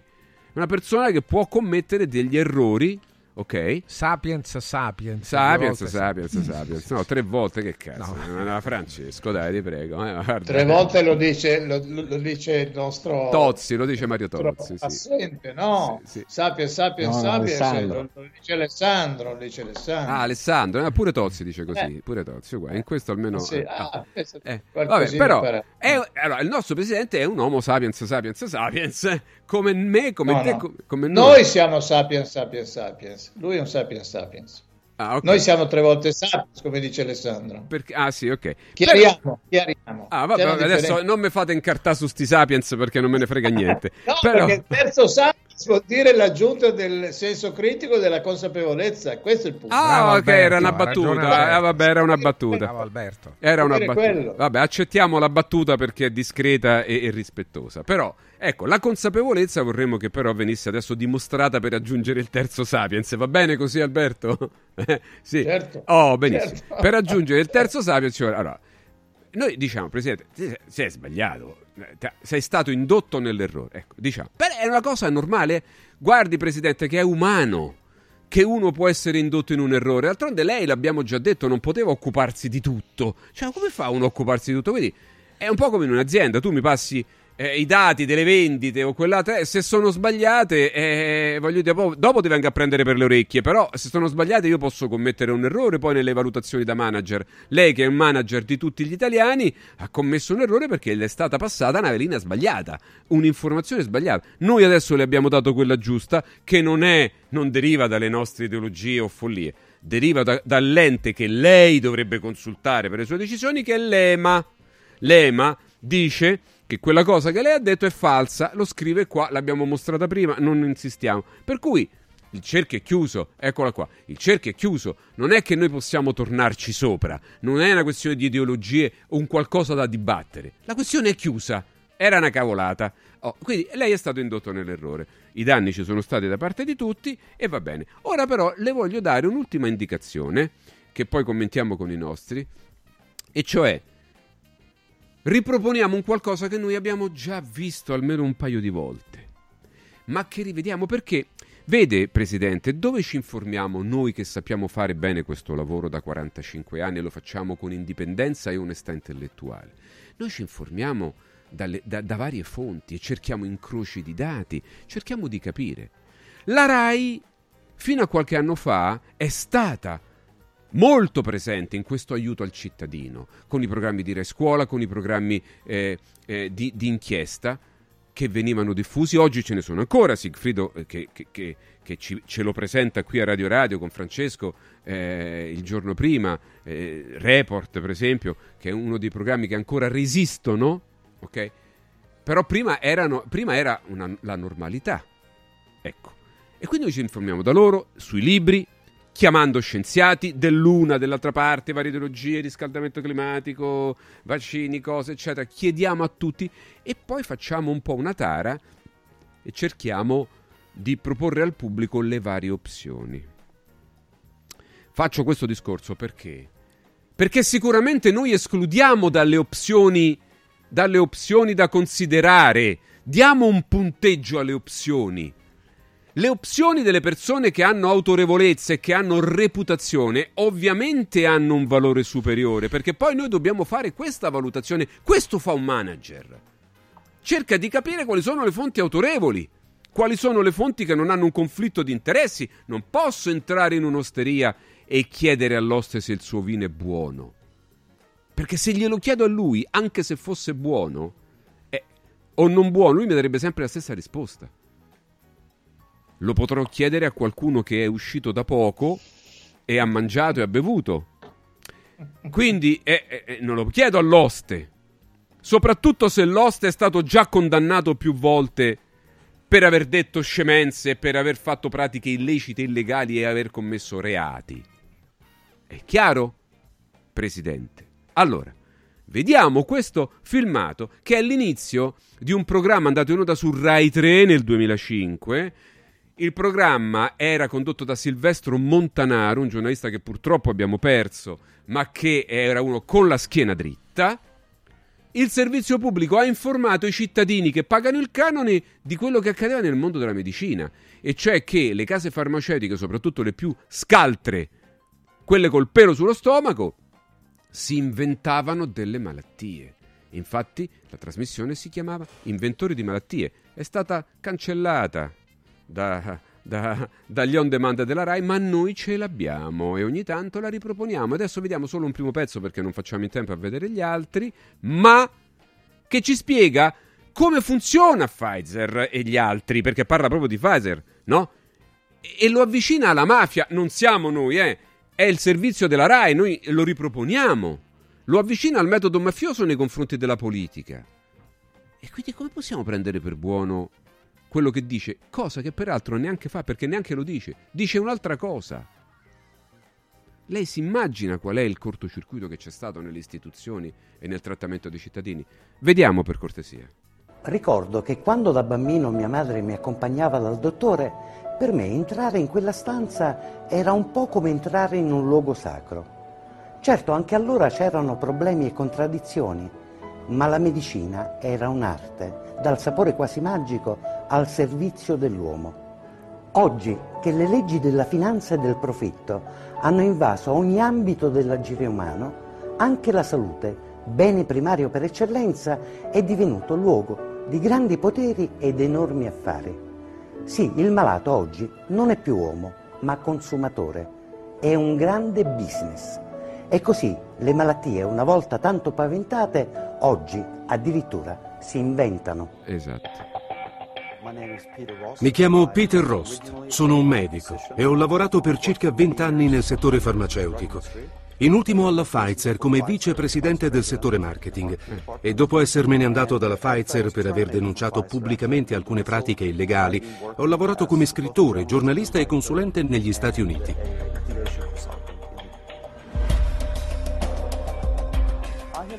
Ho definito il settore farmaceutico una specie di mafia intendevo dire che, esattamente come il crimine organizzato, il settore farmaceutico è stato dichiarato colpevole di reati molto grossi e ha pagato multe di miliardi di dollari. È molto potente e se qualcuno prova a parlare apertamente di quello che succede in quel mondo, viene letteralmente mandato via a calci. E quindi il settore farmaceutico si comporta e ha un potere sulla politica molto simile alla mafia. Ho deciso di parlare quando ho scoperto cosa stava succedendo alla farmacia e alla Pfizer, che l'aveva da poco acquistata. Stiamo parlando di reati per dieci anni di prigione e io non volevo essere coinvolto in pratiche illegali. Le pratiche illegali di cui parlo riguardavano il genotropin, un ormone della crescita ricombinante su cui stavo lavorando. Ho scoperto che l'azienda stava promuovendo il farmaco in modo illegale e negli Stati Uniti ciò è considerato un reato punibile con fino a 10 anni di prigione. A Wall Street non importa quanti soldi fai o quali sono gli utili che riesci a ottenere. L'unica cosa che interessa a Wall Street è quanti utili in più farai l'anno successivo Perciò si instaura una specie di circolo vizioso, per cui i tuoi successi passati, l'enorme successo ottenuto con un farmaco importante, significano che devi fare ancora meglio con i nuovi farmaci, anche se non hai niente in cantiere. E ciò spinge le aziende a fare cose illegali, cose che non dovrebbero fare. Esatto. Un malanno. Vecchio luogo comune ormai debellato dalla scienza moderna. La salute non è che una parola che dovremmo per sempre cancellare dal nostro vocabolario. Per conto mio non conosco che gente più o meno insidiata da malattie più o meno gravi, da malattie eh, più o meno violenti. Teoria molto interessante la vostra, dottore. Teoria molto moderna, mio caro Musquet. Questo signore è il protagonista di una commedia francese degli anni venti dal titolo Il dottor Nock e il trionfo della medicina. Provate a chiedere al dottor Nock cosa pensa delle persone sane. Le persone sane sono malati senza saperlo. Il geniale dottore manipolerà l'intera comunità con l'obiettivo di far credere malato chiunque si trovi in buona salute. Come ha fatto il dottor Nock a convincere tutti? Una buona strategia di comunicazione, malattie poco classificabili e dai sintomi ambigui, alcuni complici e la coscienza molto, molto sporca. Cento anni fa queste cose erano già state comprese e le hanno messe anche su un paio di pellicole, una questa francese, poi ce n'è una anche italiana. Questo medico eh, ci ha raccontato delle pratiche illegali di Pfizer e compagnia cantante e ci ha spiegato bene che la borsa vuole che tu l'anno dopo fai ancora di più e quindi ti devi inventare le malattie, ti devi inventare delle cose, devi corrompere la politica, la magistratura, tutti devi corrompere. Questo è quello che accade. E queste cose non le di- è come una mafia. Queste cose non le diciamo noi. Noi riportiamo soltanto quello che la RAI ai suoi cittadini ha trasmesso nel 2005 tramite un'inchiesta gestita da, dal giornalista Silvestro Montanaro che, che abbiamo visto. Ovviamente il filmato continua e poi ne vedremo altri pezzi perché ci sono cose ancora più scandalose di queste, ma questo è quello che la RAI ci ha detto a noi cittadini, paghiamo il canone per essere informati di questo. E noi ci fidiamo di quella gente? Noi ci siamo fidati di quello che dicono loro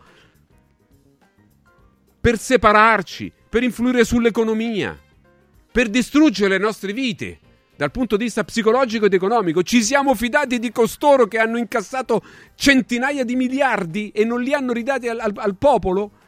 Hanno, hanno rastrellato. Noi ci fidiamo di loro, signor Presidente. E per essere ridotti in questo modo.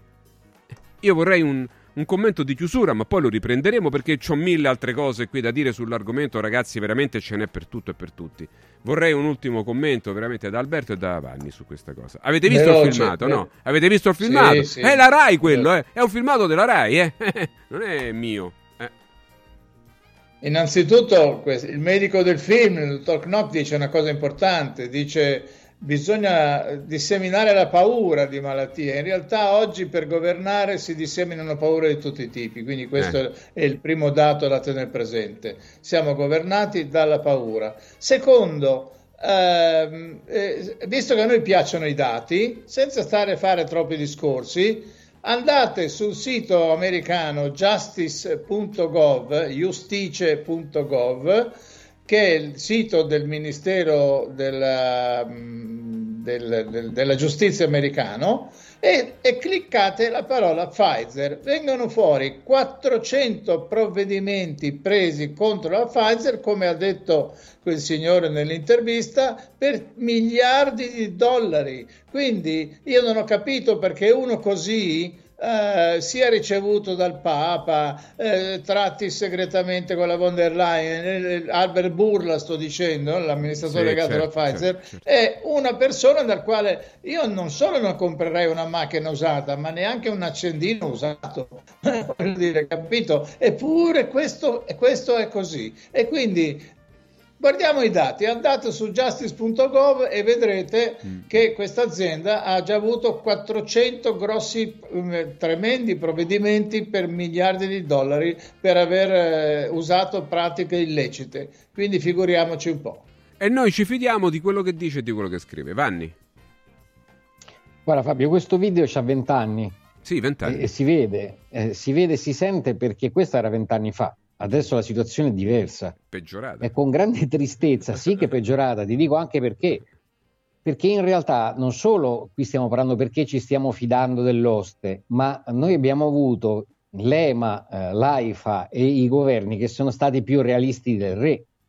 Perché a onor di verità, eh, Pfizer e Moderna non hanno mai detto che il loro prodotto sarebbe servito, per esempio, per evitare certo, la trasmissione. Certo, certo. Non l'hanno mai detto. Uh, Pfizer e Moderna ancora oggi, se uno va a vedere a livello di gravidanza, da sempre hanno detto guardate non abbiamo fatto gli studi, chiedetene al vostro medico.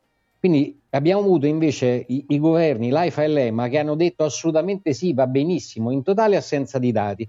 Quindi siamo andati proprio dall'altra parte, cioè non hanno neanche loro bisogno di venderci qualche cosa, perché addirittura i governi, gli enti regolatori e gli ordini dei medici hanno fatto il lavoro ancora per loro ancora più grande di quanto hanno fatto loro stessi, perché loro non si sono mai azzardati a dire una cosa del genere. Emmer Cook, quando è andato all'Europarlamento, gli hanno chiesto: Ma questi prodotti impediscono la trasmissione del, del, virus? Avete fatto gli studi? Si è messa letteralmente a ridere, dicendo: No, ma certo che non l'abbiamo fatti, ma questo voi lo sapete dal giorno 1. Ed ecco dove c'è il, il, il problema, il vulnus vero, è che l'AIFA, eh, e, l'EMA e i vari governi lo sapevano perfettamente, lo sapevano dal giorno 1 e hanno mentito sapendo di mentire. Ecco perché la situazione è completamente diversa. Qui non c'è neanche la casa farmaceutica che ti mente, magari lasciamo perdere il discorso eh, dello sviluppo della ricerca che ci potrebbe parlare un anno ma abbiamo avuto i governi, ribadisco, gli enti che hanno semplicemente detto in assenza dei dati che tutto quanto andava bene e vogliamo adesso indicare le case farmaceutiche, no, la situazione è molto peggio, molto molto peggio. Purtroppo è per vero quello che dicevo. Per parlare degli enti, andate a vedere, è riportato in rete ormai da, da vari mesi, quanti dirigenti degli istituti regolatori sono andati a, a, a finire nella Pfizer o nelle società partecipate. Appena usciti, quelli che hanno autorizzato i farmaci sono stati premiati con eh, un, uno stipendio e un lavoro nelle case farmaceutiche. Più, unire i puntini più di così, francamente. No, Vanni ha aperto, aperto, ovviamente un altro spunto di riflessione, cioè 20 anni fa, 20 anni fa c'erano queste cose, c'erano queste condanne, tutte queste storie, eccetera. Poi le case farmaceutiche si sono eh, organizzate e dice, vabbè, perché dobbiamo essere condannati? Quindi sca- stanno sostanzialmente scaricando sulla politica, su una sorta di teste di legno, va bene? Le responsabilità di cose che loro dicono, no, io non l'ho mai detto. Eh, però qualcun altro l'ha detto. E tu sei stato anche zitto, però, in quel momento, mentre quello lo diceva, tu non è che... De- dice, sì, ma io non è mio dovere dirlo. E eh, hai ragione. Eh, purtroppo. Eh, perché qui, siccome di moralità ormai non si parla più, siccome di, di, di ormai di, umanità non ce n'è più, ormai è tutto un, un algoritmo, è chiaro che quello dice: Ma io non ero mica obbligato a dire che non era vero quello che diceva il politico. Io ho fatto un contratto, poi sono problemi tuoi, io sto al mare, che me ne frega, vado a Bahia. E poi se tu dici che quello cura anche dall'alopecia o dal cancro, sono problemi tuoi. Io ti ho scritto quello che è, tu l'hai sottoscritto, ciao, arrivederci, un bel ciaone. Quindi non verrà più condannata la casa farmaceutica e neanche i politici che cercano la supercazzola o di svignarsela.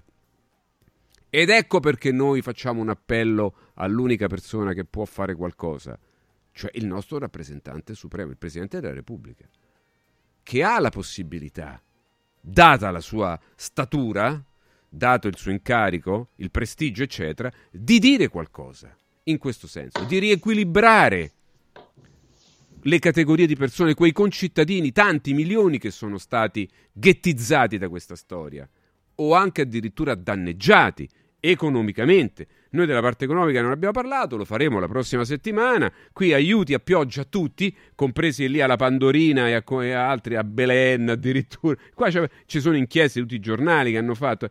Quindi emergenza Covid ha portato denaro a fiumi, a fondo perduto a tutti. Noi ci avrebbero dato dei denari solo se avessimo trasmesso gli spot di promozione al vaccino. Questa non la possiamo far finire lì. E purtroppo no. E noi abbiamo rimesso del denaro nei confronti dei nostri anche concorrenti che invece se li sono acchiappati. Che gli frega? Mica fanno questo mestiere, mica fanno un emittente eh, di giornalismo indipendente. No! Eh, se trasmette la musichetta, che me frega a me? O se comunque eh, cazzeggio generale, no? Eh, o se tra i miei DJ c'è pure quello che mi fa così, co- che, che fa lo spot strapagato dallo Stato per la punturina, è ovvio che io lo trasmetto. Però L'emergenza era per tutti, anche per noi, che avevamo fatto una scelta diversa. Quindi se devi dare dei soldi, li dai a tutti, non solo a loro. Chiaro, no? L'emergenza è per tutti, non solo per quelli che fanno bene il compitino della promozione a, a, alla casa farmaceutica, giusto? O addirittura questi signori qua che guadagnano milioni, decine di milioni e hanno società in attivo. Loro potevano pure aspettare, no? Invece avete fatto aspettare noi, che facciamo un emittente talk news e sport indipendente, totalmente indipendente, fatta di editori puri, cioè che non hanno interazioni con nessun altro interesse commerciale in Italia e nel mondo. A noi ci avete proprio voluto tentare anche di uccidere, perché questo poi vedremo anche questo, che con la sottrazione del denaro, no, in vari modi, è chiaro che l'obiettivo scritto, scritto da questi... Vabbè, non mi fate usare aggettivi, eh? Era proprio quello, indebolire per, per far spegnere, chiudere, cancellare, zittire. Gli levi il denaro, gli levi l'ossigeno, tac. Adesso noi chiediamo conto però di questo. Lo chiediamo lo abbiamo chiesto nelle sedi opportune, ma lì si rimanda, si rimanda, si rimanda. Che cacchio le paghiamo a fare le tasse se poi tu non mi aiuti a sostenermi e mi rimandi sta roba? Mi cambi giudici. Vabbè, se dovessi continuare arriveremmo praticamente, caro Francesco. Eh no, no, no, chiudiamo tempo. qui. Chiudiamo qua, dai ragazzi. Alberto, Riprendiamo però la prossima settimana. Alberto e Vanni, giornata, eh, grazie e scusate per i miei sfoghi. Ancora buon anno. Ancora Ciao. buon anno. Ciao Tanti Fabio, auguri. buon anno Ciao anche a te. A allora, attenzione, due suggerimenti. Il primo è lo sportello legale sanità che da 12 anni si impegna con la massima serietà, con la massima dedizione per ottenere giustizia e giusti risarcimenti a favore di chi è stato colpito dalla mala sanità senza costi anticipati. Solo in caso di risarcimento, quindi solo se sarete risarciti, allora eh, darete allo sportello legale sanità, al team dello sportello legale sanità, quanto pattuito per il lavoro che è stato svolto con successo. I casi di mala sanità possono essere molti danni o decessi durante interventi chirurgici, danni provocati in banali interventi ortopedici, danni o decessi provocati da mancata diagnosi di patologie tumorali. Ma eh, magari avrete altri casi anche voi, informatevi. Il mio suggerimento è contattare lo sportello legale sanità. Il numero verde è 800 700 802 800 700 802 sportello legale sanità.it vi do un appuntamento il 6 gennaio sabato 6 gennaio la 46esima edizione della corsa del giocattolo. Nello splendido scenario della terrazza del Pincio a Villa Borghese una manifestazione non competitiva di corsa, di marcia o di passo libero eh, di 5 km si è aperta, eh, sarà aperta il 6 di gennaio e che coinvolgerà proprio tutti, nessuno escluso. Ripeto, non, è, non c'è una competizione, basta partecipare e basta portare un giocattolo anche usato in buono stato. Il ritrovo è alle 9 del mattino di sabato 6 gennaio, la partenza poi alle 11. I giocattoli raccolti saranno consegnati a cura della Croce Rossa ai bambini degli istituti per l'infanzia abbandonata e anche ad alcuni reparti pediatrici degli ospedali romani. L'appuntamento segnatelo sabato 6 gennaio, la corsa del giocattolo alla terrazza del Pincio in diretta su Radio Radio dalle 9 alle 13. Stai ascoltando Un giorno speciale. Bello? No, bellissimo! Buono? No, buonissimo! Saldi? No, saldissimo! Da Occhiali in Cantiere non ci accontentiamo dei semplici saldi, ma abbiamo il saldissimo! Montature da vista firmate a solo un euro. Cosa aspetti? Vediamoci da Occhiali in Cantiere, Capena, Colleferro, Frosinone. Occhialiincantiere.it Stanno tornando gli incentivi statali da Valentino concessionaria Volkswagen. Ma i fondi sono destinati a durare pochi giorni e per non perdere questa opportunità ti attendiamo oggi stesso. Fino a 5.000 euro di vantaggi con rottamazione statale su Polo, Taigo, T-Cross, T-Rock, Golf e Tiguan, anche in pronta consegna. Valentino concessionaria Volkswagen, via Tiburtina 1097, via Tuscolana 1233, via Paesiello e Largo Lanciani. E da oggi anche nel megastore di via Prenestina 911. Nuovo, usato certificato, service e ricambi. ValentinoAutomobili.it 6 gennaio, apertura straordinaria. Radio Radio Viaggi. Per vacanza o per lavoro, in Italia, in Europa, nel mondo. Pacchetti con soluzioni speciali per famiglia. Weekend, tour, volo più hotel, viaggi di nozze. Qualunque sia la tua destinazione, Radio Radio Viaggi la realizza su misura per te. Sede a Roma, via Appia Nuova 308C, www.radioradioviaggi.it. Telefono 06 70 30 48 63. Radio Radio Viaggi. Pronti per partire? I sistemi Prefedil consentono di costruire pareti in modo semplice, veloce, pulito, a secco, con un isolamento acustico e una resistenza al fuoco eccezionali. Non hanno bisogno di intonaco, ma soltanto di una rasatura e i rivestimenti ceramici vanno applicati direttamente sulla parete grezza, consentono il passaggio degli impianti e accettano tutti i sistemi di fissaggio per qualsiasi carico. Dovete costruire le pareti? Passate da noi, al punto Prefedil in via Prenestina 956 a 500 metri all'interno del GRA. Guarda, anche qui una ravioleria dumpling bar. Ormai le trovi in tutta Italia. Entriamo, il pranzo è servito. Mmm, sono buonissimi, di qualità e pluripremiati. Eh sì, grazie al franchising 2.0 del Dumpling Bar, anch'io ho potuto aprire la mia ravioleria. È facile, completamente gratuito, include formazione dello chef Gianni Catani, rinnovo di menù periodico, scelta e addestramento del personale, pubblicità. Ho chiamato il numero 344 06 58 913 e il mio sogno si è realizzato. Chiama anche tu o vai su dumplingbar.it. Come vanno le cose in azienda? Ah, è tutto un caos. Poco lavoro? No, al contrario, tanto lavoro, ma poco personale specializzato, anzi zero. Noi abbiamo risolto affidandoci a Valori SPA. Selezionano i candidati più qualificati, ottimizzando tempi e risorse. Se sei un candidato in cerca di occupazione o un'azienda in cerca di professionisti, scegli Valori SPA, Agenzia per il lavoro e la consulenza. 06 62 27 90 54 o valorispa.it. Passione, adrenalina, sfida, determinazione. Vivi il tuo sport al massimo. Scegli Noi Sport, il megastore sportivo più sportivo d'Italia, con 5.000 metri quadri di moda e sport per tutta la famiglia. Massimo assortimento, ultra convenienza. Noi Sport ti aspetta a Capena in via Tiberina e nell'outlet a Passo Corese, 7 giorni su 7 con orario continuato. Noisport.it Devo stampare i miei nuovi bigliettini da visita. Pressup.it Devo stampare il catalogo per la mia azienda. Pressup.it Cerco uno stampatore di qualità che consegni in 24 ore. Pressup.it Se hai la partita IVA, vai su Pressup.it, fai il preventivo in tempo reale, carica il tuo file di stampa e ordina con un clic. Cosa aspetti? Prova la qualità di Pressup, il tuo stampatore online. Antò fa freddo. Antò fa freddo. Non ce la faccio più. Accendi la caldaia Vylant. Ecco fatto, amore. L'ho accesa. Mmm, Antò fa caldo. Pochi giorni fa con la Calor Plus ho installato una caldaia a condensazione della Vylant con sole 12 rate da 95 euro e mi hanno anche regalato 7 anni di garanzia. Eh, con questa caldaia mi sto togliendo tante soddisfazioni. Fallo anche tu con la Calor Plus. Chiama subito lo 06 86 21 3671. Antò.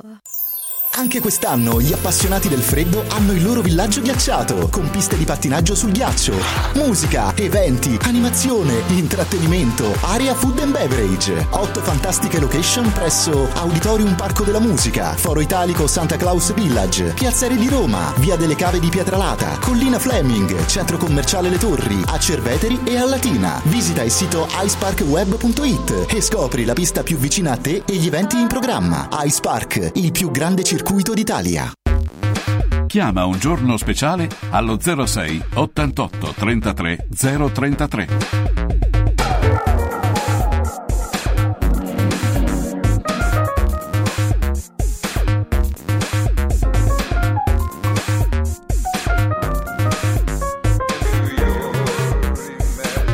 Le 12.56 minuti, solo qualche battuta, poi dobbiamo fermarci di nuovo, ma arriva il professor Mario Tozzi, ieri da Carpi, Modena, hanno scritto per salutare Mario e per ringraziarlo di aver scelto Carpi per eh, eh, passare l'ultimo dell'anno. Mario, buongiorno, benvenuto. Ciao Mariuccio. Guarda, eh, la cosa che faccio è Sì. attaccare subito, se non Perché, scusa? le Che abbiamo stronzate. detto nulla? Ho letto No, devi piantarla, non sono inutili, non servono a niente. Vabbè, vabbè, era un saluto, il saluto da, da, da, quando sono da stupid- Allora, facciamo così, quando sono stupidaggini, io so che tu lo sai, attacco il Eh, vabbè, allora evitiamole. Allora, o non leggi, Sì, vabbè, ma che- non è nulla di grave, no, Mario, è, eh, è- è capiamo, comunque dai. qualcosa che mi fastidia. Ah, vabbè, se ti fastidia, Devi dire una cosa che non è vera, che non c'entra niente, e tu gli vai Ah, la mia risposta sarà, quando sentirai attaccare, tu saprai perché. Allora, Repubblica, anche su Repubblica eh, si parla di te, Mario.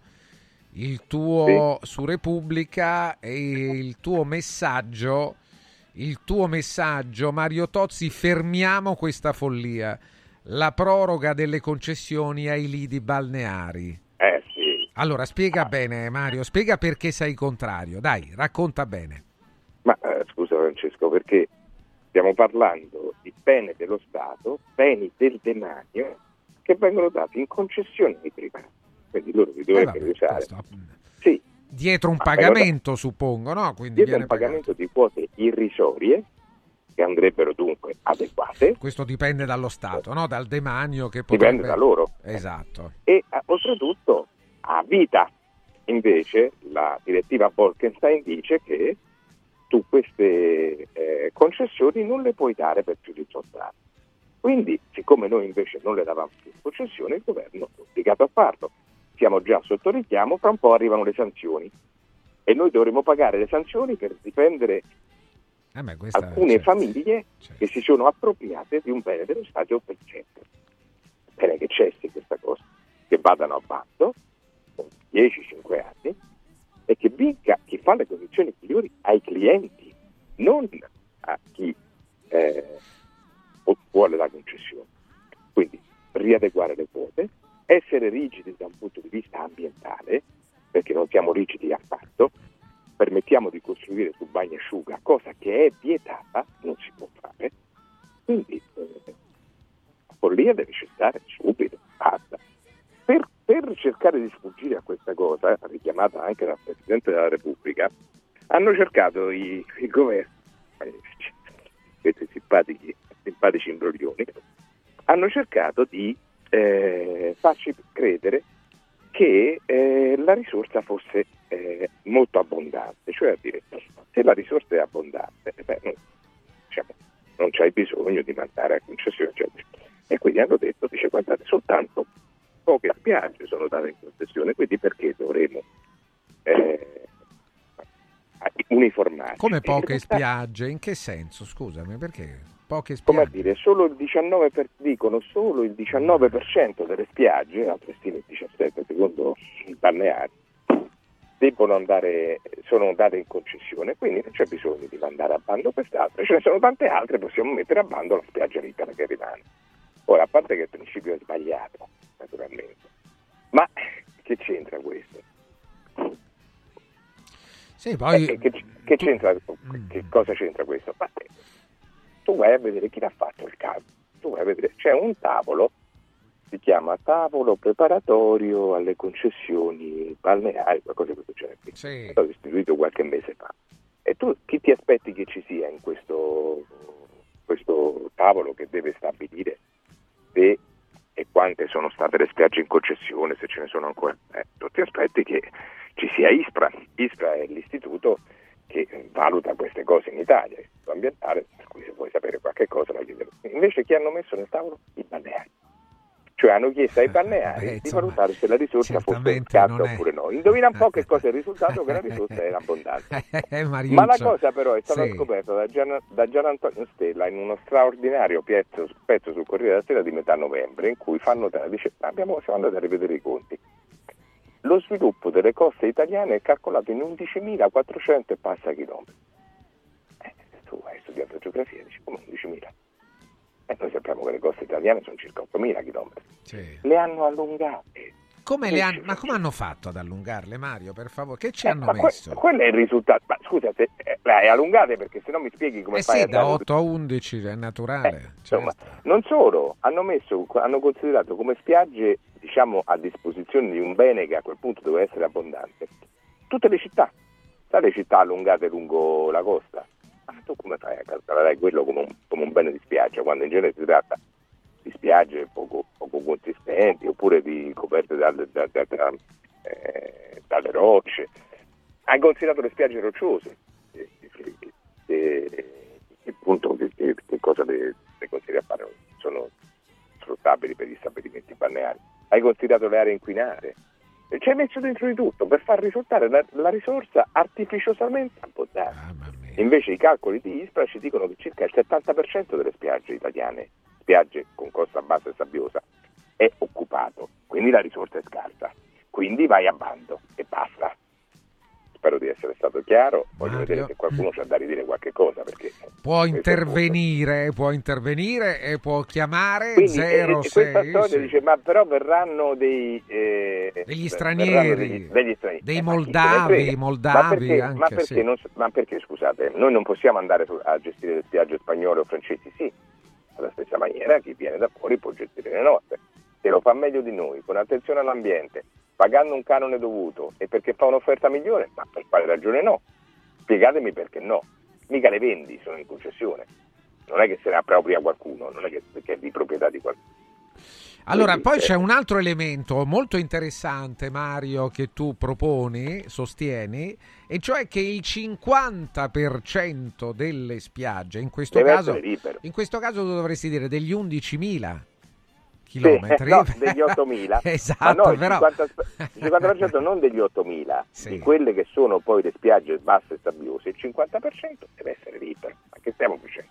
Quello deve essere libero e basta, garantito a tutti, ma non in complessivo nazionale, comune per comune, cioè nessun comune può impegnare più del 50%, perché sennò è facile dire, vabbè sì, ma sai che c'è, c'è, c'è, c'è la spiaggia di Ostia, eh, ma la spiaggia di Ostia cos'è? Eh, Non è la stessa cosa della spiaggia di Stintino, quindi deve essere tutto comune per comune e diviso. Io sostengo cose di buon senso, Francesco, cose buone in ogni paese del mondo, solo da noi succede questa cosa qui. In Spagna, in Francia, in Grecia le spiagge sono per lo più gestite dai comuni. Si paga, ma molto poco. In Grecia, come sai, come ho fatto notare, spesso sono gratis.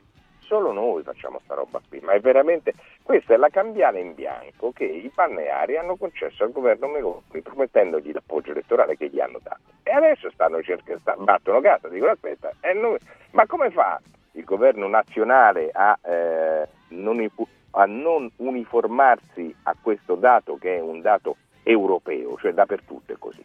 Tu non, non, non ci puoi fare niente, ti attacchi e basta.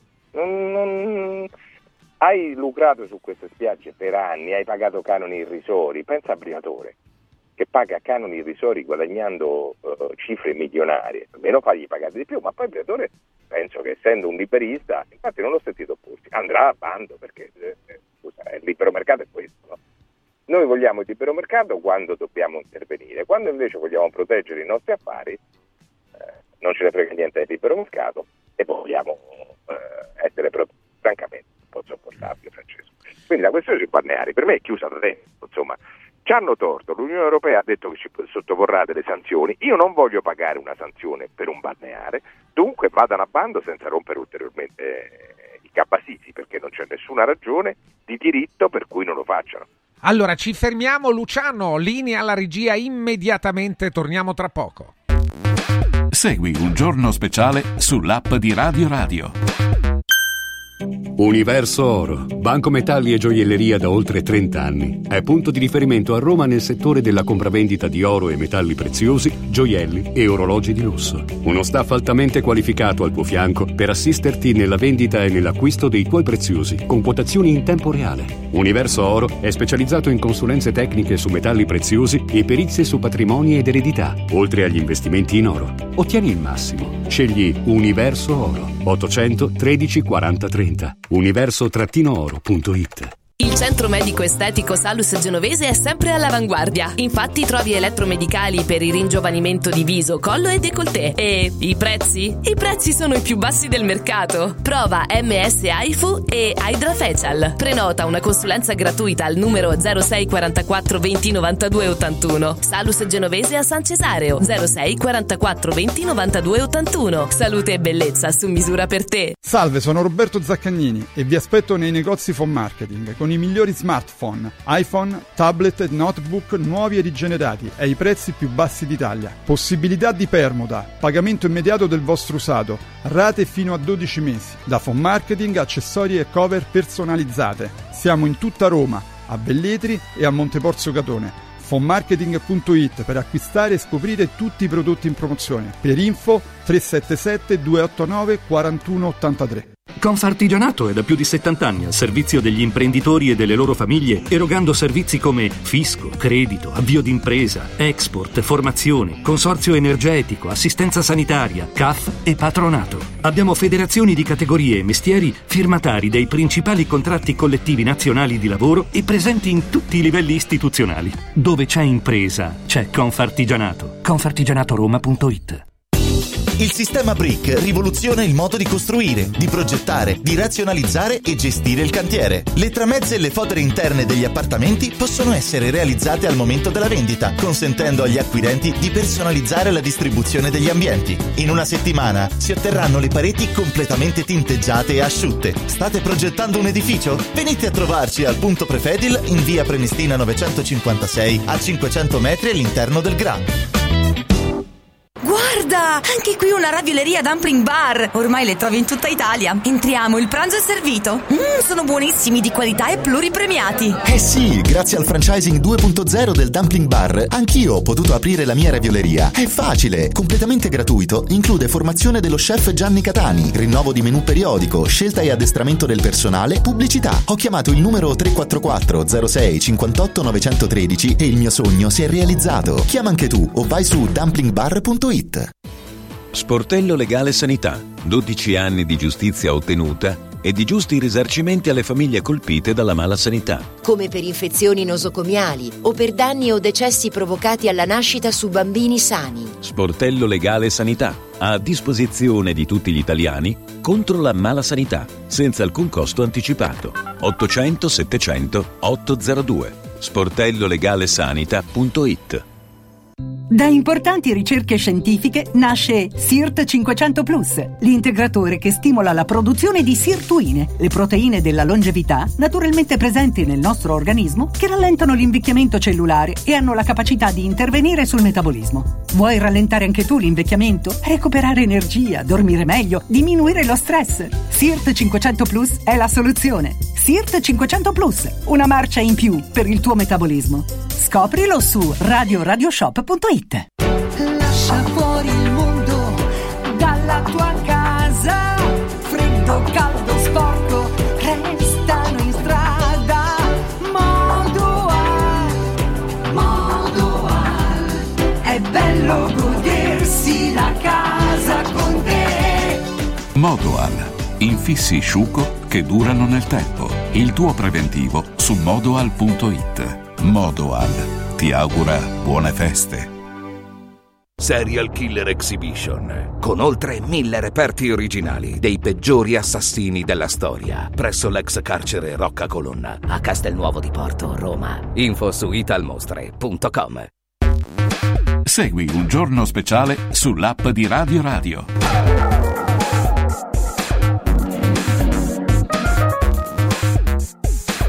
Mario Tozzi risponde agli ascoltatori, Radio Radio, un giorno speciale, Francesco Vergovic che vi parla, eccolo, chiamate Tozzi a parlare della concorrenza dell'Unione Europea. Mario, ci sei? Sì.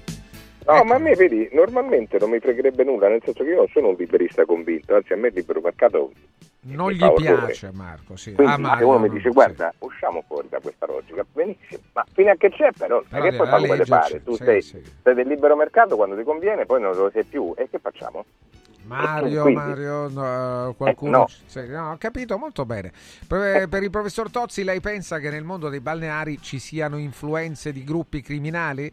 Il fatto Beh. che il governo li tuteli sarebbe ancora Beh. più grave del semplice ricatto elettorale. Che è? No, è certo che ci sono, sappiamo che ci, No, è sappiamo stato- no, anni- non lo sappiamo. È sta- sì, è stato per anni territorio di investimento e infatti hanno, sulla questione delle concessioni balneari sono stati sciolti dei consigli comunali. Pensa Francesco, uno anche presieduto da una sindaca molto amica di Giorgia. Pensa un po'. Questione balneari, eh? Che- No, ma quella no, no, no, quello che dici tu no, no. Mi pare che sia a Terracina, intendi? Sì. No, Eh, mi eh. sembra lì la questione si sia No, no, rivelata no, un, no, no, un no, buco no, nell'acqua, no, no. Mario, un buco No, nell'acqua. no, no, no, no, guarda bene Francesco. Allora, un comunque scrivono a. Sabaudia qua di- le ville sono di proprietà degli amici di Mario della ZTL. No, no, a no, Sabaudia le ville dei privati costruite sulla duna all'interno del ma- Parco Nazionale sono, sono hanno chiuso tutti gli accessi Ma- alla spiaggia. Francesco, ci hanno ragione, ma le ville sono state costruite prima del parco, eh. Ah, è questo il, il fatto. Eh, eh, quindi non- anzi, le prime ville a Sabaudia eh, eh, sono, sono state costruite ehm, sono state costruite dai gerarchi fascisti. Furono costruite proprio quando il, eh, diciamo in concomitanza con eh, l'inaugurazione del parco. Il parco all'inizio non comprendeva tutta la duna, quindi fu, possibile, a parte che loro l'avrebbero comunque costruito lo stesso, fu possibile fino agli anni 60-70 costruire ancora qualche cosa. Poi il parco fu formalizzato anche sulla duna e allora è stato impossibile costruire oltre, ma eh, c'entra niente. Non, eh, non- diciamo, non, amici di sangue, conosco nessuno, magari conoscessi qualcuno che una vita là, eh, sarebbe solo piacere, ma in realtà non lo conosco, quindi che cosa vuoi che ti dica? Eh, eh, quello è errore, andrebbero a battute, eh, io sono d'accordo con te. Ma la cosa più grave a Sabaudia, se permetti Francesco, Sì, è, e tu la conosci bene poi. Certo eh, che la- la come ci ho fatto anche una trasmissione Sì, da sì, poco, più sì, di sì, una sì, anzi. sì. La cosa più grave lì è che c'è una strada lungo la duna. Quella strada andrebbe cancellata. Pensa che anni fa si, vo- si voleva stabilire, dare lo status eh, UNESCO anche a Sabaudia, Sì. la, eh, la sua duna, dire Sì. insomma è patrimonio dell'umanità anche quello. Indovina un po'? Che è successo? Chiedevano dall'UNESCO per dare questo status Ah, di, di rimuovere Ah. la strada, che è vero che andrebbe rimossa, poi tu potresti arrivare in spiaggia con delle navette da Sabaudia stessa o da altri centri, no, lasci la tua macchina, la navetta ti porta in spiaggia, non c'è il problema del parcheggio e poi ti, ti riporta indietro. No, hanno voluto lucrare sulle soste, perché ti paghi la sosta, la duna così viene compromessa, ma lo status, con anche i soldi che sarebbero arrivati, non sono stati dati. Qui stiamo parlando, quando si parla di spiagge italiane, parliamo di consorterie che se non sono malavitose, hanno però atteggiamenti di appropriazione di un bene pubblico. Basta, basta. Quella spiaggia è di tutti, di tutti. Dunque tu lì, prima di tutto, non ci puoi costruire niente, niente. Non puoi fare nemmeno la basetta di cemento per metterci sopra eh, una casotto, un ristorantino, non lo puoi fare. Puoi fare tutto rimovibile, ma lo devi poi rimuovere, cioè significa che se io adesso vado in giro per le spiagge italiane, quelle con le concessioni, non devo trovare su quell'appezzamento di litorale niente, perché tu lo devi lasciare in quelle condizioni da eh, diciamo sostanzialmente novembre ad aprile. Non devo trovare niente. Ce ne sono di spiagge così, Francesco? Molto, molto poche. Molto poche. Quindi questo bene che è di tutti non può diventare il patrimonio di uno solo. Oltretutto in Europa questo non è possibile, non è consentito. Fatto, l'ho mostrato io in Grecia parecchie volte eh, tempo fa. Quindi l- lasciate perdere sta roba, non, non- si può fare, dovete semplicemente eh, sgomberare e lasciare la libera concorrenza. Poi se sei bravo ti prendi la spiaggia in concessione, ma non per 99 anni come hanno fatto a Ostia o in altri posti, per 10, 5, adesso non so quant'è. Dice, eh, ma così io non ci posso investire. Non ci devi investire, quella è una concessione. Investi per dare un servizio ai bagnanti e basta. Non devi metterci il ristorante, l'albergo, la trattoria, il ciringhito. Non lo puoi fare. Non lo puoi fare. Non lo puoi fare. Quanto guadagnano, scrive Gianni, Eh. i balneari, Mario? E non tutti naturalmente, però quelli che mettono, fai conto che tu paghi Uno stipendio, credo che pa- uno stipendio, insomma, il loro stipendio, Francesco, sì. Ma vattene a quel paese. ma Non lo so, adesso uno, un- uno stipendio buono, Ma cospicuo. cosa Francesco? Intanto lavorano quanti mesi? Diciamo compresi i lavori eccetera, sei mesi all'anno. Quindi tu non lo devi rapportare a 12, rapportalo a 6. Eh, perché gli altri sei mesi non è che stanno lì, no? Giusto? Eh, lo so, però, devono vivere Eh, però, no? Devono Ma, vivere. ma non ti obbliga nessuno, pistola alla tempia, a fare il balneare, Francesco. Non ti obbliga. Le regole però devono essere rispettate. Le regole sono queste, punto. Che vuol dire devono vivere? Cioè, devono vivere, hanno scelto loro. Te, te l'ho detto io di fare balneare. No, loro l'hanno fatto perché il canone è ridicolo. Perché sopra ci hanno messo tante altre attività che non sarebbero state permesse. E perché pensavano che fosse a vita. È come i tassisti. Perché si sono buttati sulle licenze? Beh, sai, la licenza. Eh, poi però pensavano che fosse a vita pure quella, che non ce ne fossero altre, che fossero poche. È sempre così, guarda. E chi, e chi è che dà retta a queste corporazioni eh, gente che si appropria dei, dei beni pubblici? Perché anche le concessioni dei taxi sono pubbliche. Questo governo ha fatto questo, semplicemente questo. Tassisti, balneari, cacciatori, costruttori di armi, sparatori, perché c'è sempre questo ragazzo, questo simpatico ragazzo di cui poi un testimone dice no, no, guarda, quello sorrideva e ha sparato lui, per cui siamo sicuri che è lui. Adesso vediamo che cosa succede. Dice che Giorgia è arrabbiata. Avanti, può Capito? Succedere. che Gior- Eh, è arrabbiata. Eh, vabbè, eh, pure io lo sarei. Eh, ma no? chi l'ha scelto quello? Ma non lo so, però certo, Eh. è certo che va, poi dovrà tenere una conferenza stampa, forse domani, no? Credo che domani. Cioè, è una cosa scandalosa. Eh, daranno- Però sai che cosa c'è? Che Meloni non vuole perdere pezzi. È molto chiaro questo, perché se no tu ti saresti già liberato di Sant'Ancheri, del Matto, di Ah, Sgarbi pure, con tutto il bene che gli ti voglio, no? Ti saresti già liberato di questi, perché c'hanno- di Montaruli Sì, avresti già sì, cacciati sì, tutti, no? perché no cacciati, me- messi in stand by. Invece hanno tutti posizioni preeminenti e nessuno molla, perché lei non vuole mollare, perché pensa che se si apre una crepa, poi sono guai. Allora, attenzione, un un altro dice eh, perché eh, invece di divulgare non va in politica a risolvere i problemi. Perché non sono capaci. Non è il suo, il suo non è il suo, mestiere, non è il suo. Mario capace non è- non ha... Eh, Marco, ascoltatore, buongiorno. Buongiorno, buon anno Francesco, Buon, buon, anno, Mario. caro, buongiorno. Grazie. Una Auguri. considerazione, auguri Mario, una considerazione e una domanda. Sì. La considerazione è che a me non sta nemmeno bene il 50% eh, al eh, privato. E com- allora, perché il mare sì, la montagna? No, diamola il 50% del patrimonio mon- di montagna ai privati per, per fare i loro eh, rifugi e cose, non si può fare e quindi vale anche per il mare, quindi io sono, sono anche contro quel 50%. La domanda invece Mario è, è semplice, però è una domanda eh, perché non lo so, ma gli impianti idroelettrici per produrre energia sotto, cioè oltre il pescaggio di 15 metri, cioè in nel mare in profondità, con le correnti forti che ci sono, si possono fare? Ecco, questo è invece delle pale eoliche, lì non Ah, vede niente allora, nessuno, non vede niente nessuno, eppure ha una sua funzione con 8.000 km di costa. Vi ascolto per radio. Sentiamo Mario, forte grazie. Marco. La considerazione Mario. è, veramente è anche mia, nel senso che io dico che il 50% deve essere libero, l'altro 50% non deve andare tutto in concessione ai privati. Una buona parte deve essere in concessione comunale o regionale in modo da avere prezzi calmierati e poi quello che resta ai privati. Nella parte invece della domanda, lì penso, immagino che si riferisca alle, eh, agli impianti offshore. Ora esisto, esiste l'impianto offshore floating, cioè galleggiante.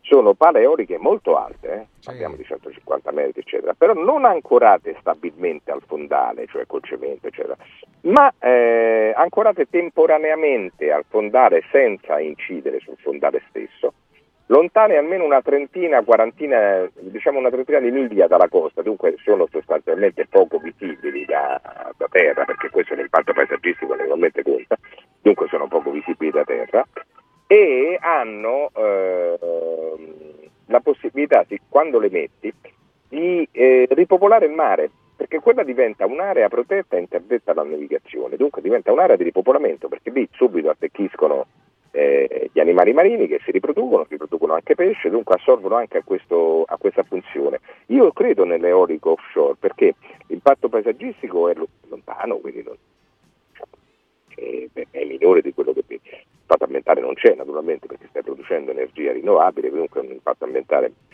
eh, scarso e eh, eh, hai anche un riflesso positivo nel caso della fauna marina, quindi questa è una risposta eh, non tutte le coste possono ospitarli, ma per esempio le coste pugliesi, dove già si stanno mettendo in pratica, e altre coste dove c'è più vento, naturalmente perché non è che puoi fare impianti eolici dove non c'è il vento. Questo mi sembra una buona risposta in, senso, in termini rinnovabili. Una domanda è Roberto che dice Mario, ma non dici nulla dell'allarme smog a Roma? I fragili restino a casa, è stato chiesto. Io addirittura sono rimasto eh, sorpreso, addirittura perché questo. Sì, sono giorni che non c'è una pioggia decisa, sì. quindi la, diciamo, hai la, quel tipo di, eh, di, di, di, situazione con la bassa pressione e gli inquinanti rimangono tutti a terra e dunque tu stai sforando i limiti. Ora sei nell'anno nuovo, diciamo che ti è concesso un certo sforamento all'anno, non di più oltre quello non si può andare, quindi eh, dovresti cercare di... Ma c'è certo un rischio dico, reale per eh, i bambini? Certo, non sai quanti sono migliaia, sì. le morti premature per malattie Aia. respiratorie legate all'inquinamento all'anno in Italia sono alcune decine di migliaia. Eh. Uh. Sì, sì, soprattutto in pianura padana per la verità. No, questo no, questo mi, suona, mi suonava eh sì. nuovo, insomma, mi suona strano, anzi. Allora, andiamo da Stefano, un nostro ascoltatore, è, balne- è un balneare, sentiamolo Stefano, buongiorno. Sì, buongiorno a voi. Buongiorno. No, eh, allora, io sono sempre stato molto affascinato da, da, come si espone, ovviamente in base alla sua cultura, del signor Totti, quindi Sì. io tanto di cappello. Però mi sento un po' partito preso perché non mi riscontro in quello che è stato detto alla radio, ovviamente. E, e sinceramente me li sento anche abbastanza, nel senso che io sono un piccolo balneare, ho un'attività di circa 100 metri quadri totale, con una struttura sopra di circa 16 metri quadri compresi i bagni, quindi 9 metri commerciali Piccolo, e arrivo a 16 metri quadri con i bagni. Sono anni che lotto per avere, perlomeno per i servizi, eh, anche per dare un servizio diverso, ma parliamo servizi non di ampliamento, ma ampliamento a livello di docce e quant'altro, eh, diciamo ho circa 23 anni non riesco a poter gestire questa cosa. Comunque venga al dunque perché non voglio prendere spazio alla trasmissione. Eh, campo con questa situazione, ho impostato tutto il mio... mh, ho comprato una casa ovviamente, con questo pago il mutuo a tutt'oggi, e con quello che tiro fuori da questa piccola attività. Ora, il signor Tozzi parla, parla di persone che ovviamente eh, fanno parte anche di un discorso di malavita. Sicuramente non siamo certamente noi, perché campiamo di quello, ecco, tutta la famiglia, cerchiamo di andare avanti in questo modo. E, mm, non so, Quanto paga di concessione lei? io, per, dunque, io pago di, sui 100 metri di concessione pago 5.000 euro l'anno. Ridicolo. Quanto guadagna? Ma- Eh, ma 500 100 metri, Mario. 100 Quanto metri. guadagna? Io ho 100 metri, c'ho 100 Sì, metri. quanto guadagna? di- Cosa significa qualcosa guadagna? Esattamente, Sicuramente io, io, io, io, io, le ribadisco, Quanto ho 100 guadagna? metri totali. Sì, ma Quanto guadagna? ovviamente. Ma io, io tirerò fuori di 30-40 mila euro l'anno di guadagno totale, pulito. Non di più. L'inverno, l'inverno Eh, devo andare, e l'inverno Eh, ma lei- lavoro un mercatino lei- dell'usato, se vuole gli porto anche le caratteristiche, lavoro in un mercatino dell'usato perché non riesco a gestire come lei dice. Poi se ci sono Senta, grosse ma lei però- lei c'ha, una, lei c'ha una concessione piccola, no? Quindi diciamo il caso è no, particolare. si, pot- con 9 metri quadri, 9 Ecco, appunto, quadri. si potrebbe- Totale, si potrebbe fare-. Eh, Lei parla di, di situazioni che a me ma, personalmente- senta, ma io non è che posso fare, parlare di ciascuno, no? Si parla in Eh, generale però, perché... capito, però se lei amplia il discorso non può mettere nel calderone tutti quanti perché io Ma certo che li metto nel calderone tutti Oh, quanti, perché se permette anche la Eh. concessione, mi scusi, anche la concessione di 5.000, me- di 5.000 euro all'anno è ridicola per un bene di tutti. Eh, abbia mi pazienza, non perdoni, che... mi perdoni. Allora io intanto ho Eh. un bene non di cemento ma facilmente No, rimovibile la è tutto spiaggia. legno. La No, no, no, spiaggia, parliamo di legno, eh, parliamo di legno. Sì, sto No, dicendo la che la, è la mia, la scusi, il canone che lei paga, il canone di concessione che lei paga, Ma è io ho basso. 100 metri di aria, attenzione. Ho capito, è basso comunque, dovrebbe essere almeno il doppio. No, l'occupato, l'occupato sono 9 metri quadri più con i bagni arriva a Ma 16 lei in concessione non c'ha solo l'occupato, abbia pazienza, lei in concessione No, fa no, tutto solo l'occupato. No, no, in concessione ho l'occupato. Allora, non per, quello- per l'occupato... Davanti Ha solo quello. Mario, ha solo Ma quello. Francesco, per favore, ma non mi venite a dire sta cosa, è sempre poco. La ma è libera stai parlando di un bene di tutti, state parlando di un bene di tutti. Per Ma- averlo in concessione devi Ma no, pagare raga, di più. Allora, guardi, le dico una cosa, le dico una cosa.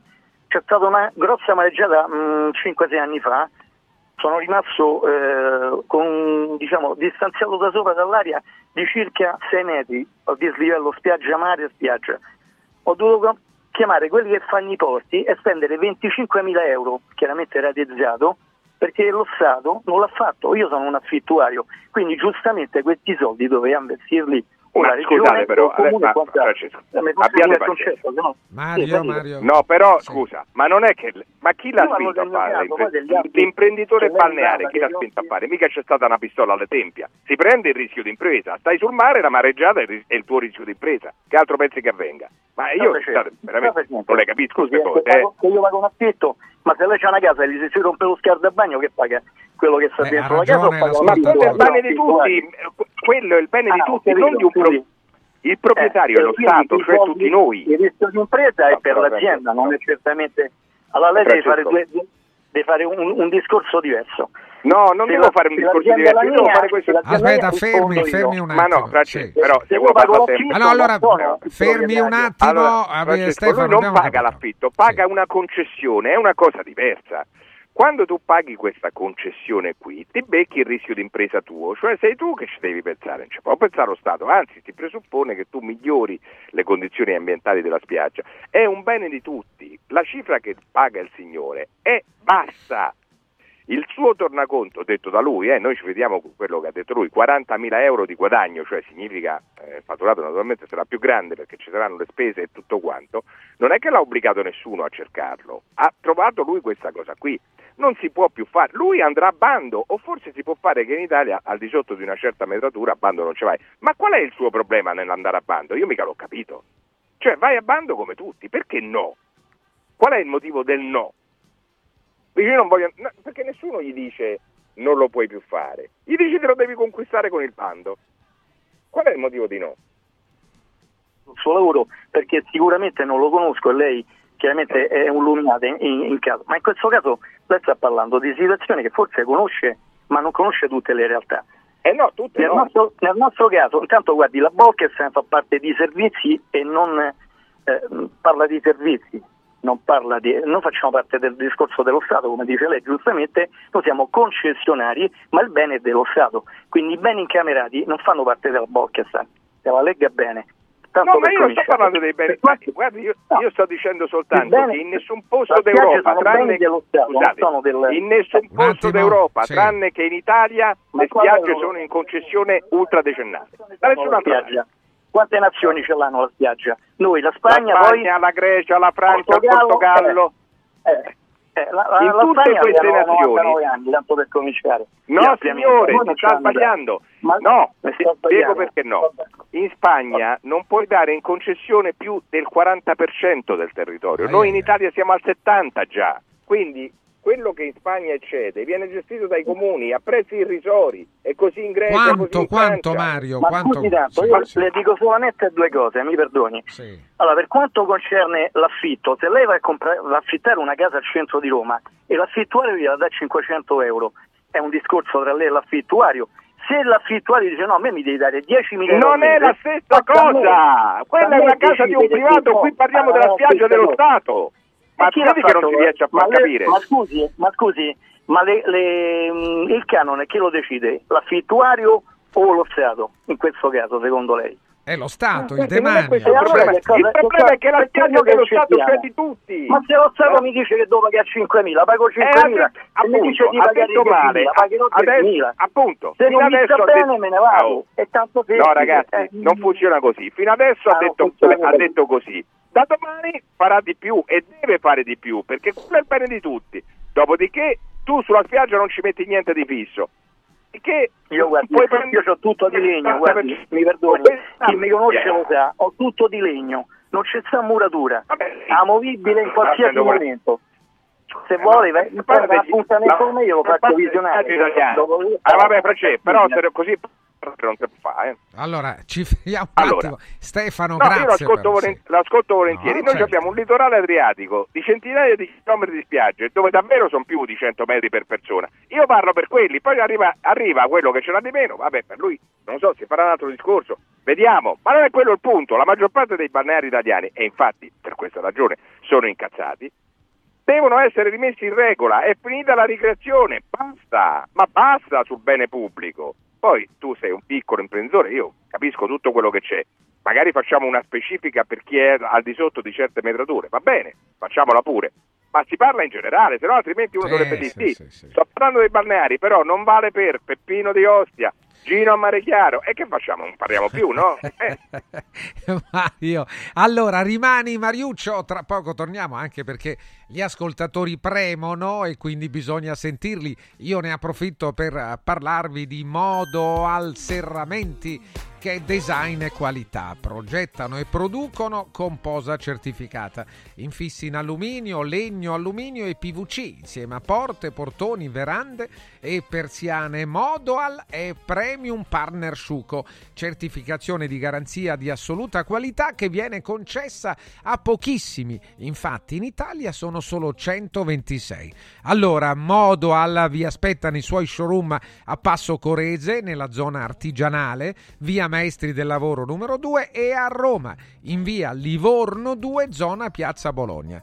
Per avere un preventivo potete chiamare Modoal e trovate il telefono sul sito oppure farlo direttamente sul sito, lo potete fare da voi. Andate a vedere modoal.it, modoal.it. Vi dico anche di Sdebito che si rivolge alle famiglie, ai commercianti, ai titolari di partita IVA, agli imprenditori grandi e piccoli, anche del settore agricolo che hanno posizioni di debito e che hanno ricevuto lettere di messa in mora, ingiunzioni, precetti, pignoramenti, istanze di liquidazione, cartelle esattoriali o bollette pazze non solo da banche o da società di recupero crediti ma anche da fornitori. Continua eh, la campagna di Sdebi Top per salvare e aiutare le imprese in difficoltà di ogni settore e dimensione. Di chi parliamo? Parliamo di titolari di partita IVA, di commercianti, imprenditori piccoli e grandi, anche del settore agricolo. Sono previsti interventi giudiziali e stragiudiziali. Sdebi Top comunque è la soluzione. Non siete soli, ma non perdete tempo prezioso. Chiamate l'800 50 60 30 800 50 60 30. Chiama un giorno speciale allo 06 88 33 033. È bello sapere che in qualsiasi momento c'è chi si prende cura di te. Villa Mafalda c'è sempre. Per la salute della mia famiglia mi affido a Villa Mafalda, dove è possibile eseguire tutte le prestazioni mediche di cui abbiamo bisogno 24 ore su 24, dalle visite con i migliori specialisti agli esami diagnostici fino alla chirurgia. Villa Mafalda, la tua clinica privata polispecialistica nel cuore di Roma. Villa Mafalda è in via Monte delle Gioie 5. Info e prenotazioni su villamafalda.com. Convenzionata con le maggiori compagnie assicurative. Una speciale convenzione è riservata agli ascoltatori Radio Radio. Mauris, il numero uno del risparmio per la casa e la famiglia. Eccola qua, sono Babbo Natale! Sì, dico proprio a voi! Volete passare un Natale speciale? Venite da Mauris per tutti i vostri regali di Natale, giocattoli, profumeria, articoli per la casa e tante decorazioni ai prezzi più bassi d'Italia. Ma avete scoperto, eh? Tanti auguri di buone feste da Martufello e Mauris, i grandi magazzini italiani del risparmio. Mauris, di più ninja. Al centro di Roma, a pochi passi da Fontana di Trevi, c'è un posto veramente speciale dove una cena tra amici, un incontro di lavoro o un pranzo in famiglia diventano indimenticabili. È Comodo Mercato Trevi, il locale dove trovi tutto ciò che desideri, con 5 cucine a vista per soddisfare ogni palato. Dalla cucina romana al sushi, dalla pizza alla pasta fatta in casa, ai cocktail spettacolari. Comodomercatotrevi.it, aperto tutti i giorni in via del Lavatore 88. Riempi le tue feste di emozioni.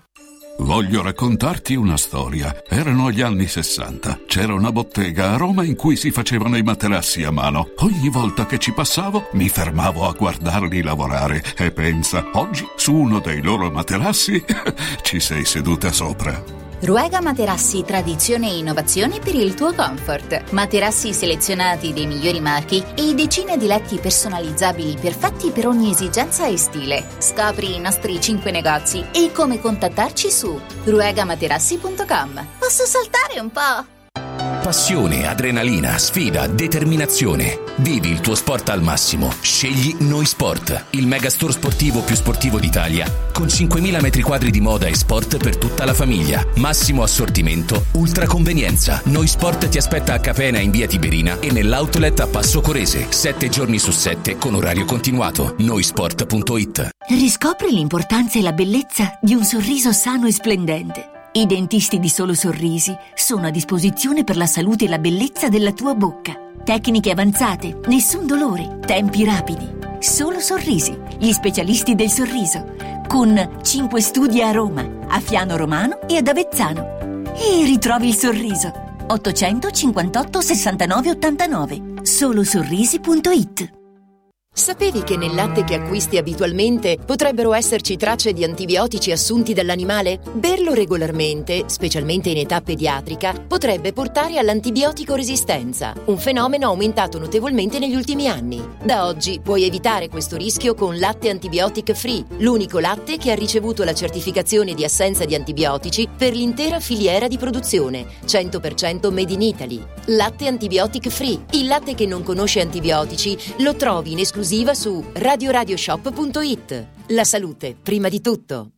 Da Stosa Store Capena è il periodo delle grandi occasioni. Con l'acquisto di una cucina Stosa completa di elettrodomestici, in omaggio un televisore maxi schermo 55 pollici. Crea la cucina su misura per te tra un vasto assortimento di stili e modelli. Da Stosa Store Capena, progettazione e rilievo misure gratuiti. A Capena, in via Tiberina 34. E nello Stosa Point a Borgo Quinzio, presso Luzzi Home Arredamenti, puoi arredare tutta la casa. Scopri lo spazio espositivo completamente rinnovato. Arredamentiluzzi.it Stanno tornando gli incentivi statali da Valentino concessionaria Volkswagen. Ma i fondi sono destinati a durare pochi giorni e per non perdere questa opportunità ti attendiamo oggi stesso. Fino a 5.000 euro di vantaggi con rottamazione statale su Polo, Taigo, T-Cross, T-Rock, Golf e Tiguan, anche in pronta consegna. Valentino concessionaria Volkswagen, via Tiburtina 1097, via Tuscolana 1233, via Paesiello e Largo Lanciani. E da oggi anche nel megastore di via Prenestina 911. Nuovo, usato, certificato, service e ricambi. ValentinoAutomobili.it 6 gennaio, apertura straordinaria.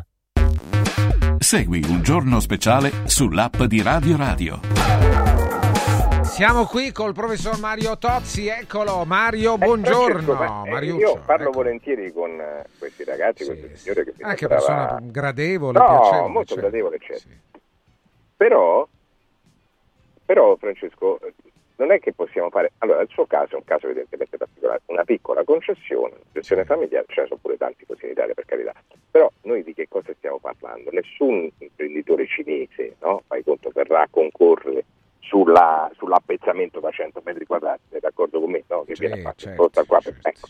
Allora, diciamo che loro potrebbero essere garantiti, però a bando ci devono andare lo stesso, perché ci può essere un altro imprenditore piccolo, eccetera, eccetera, che cui interessa questo tipo di cosa e potrebbe anche lui partecipare e fare in modo che la concessione non sia centenari.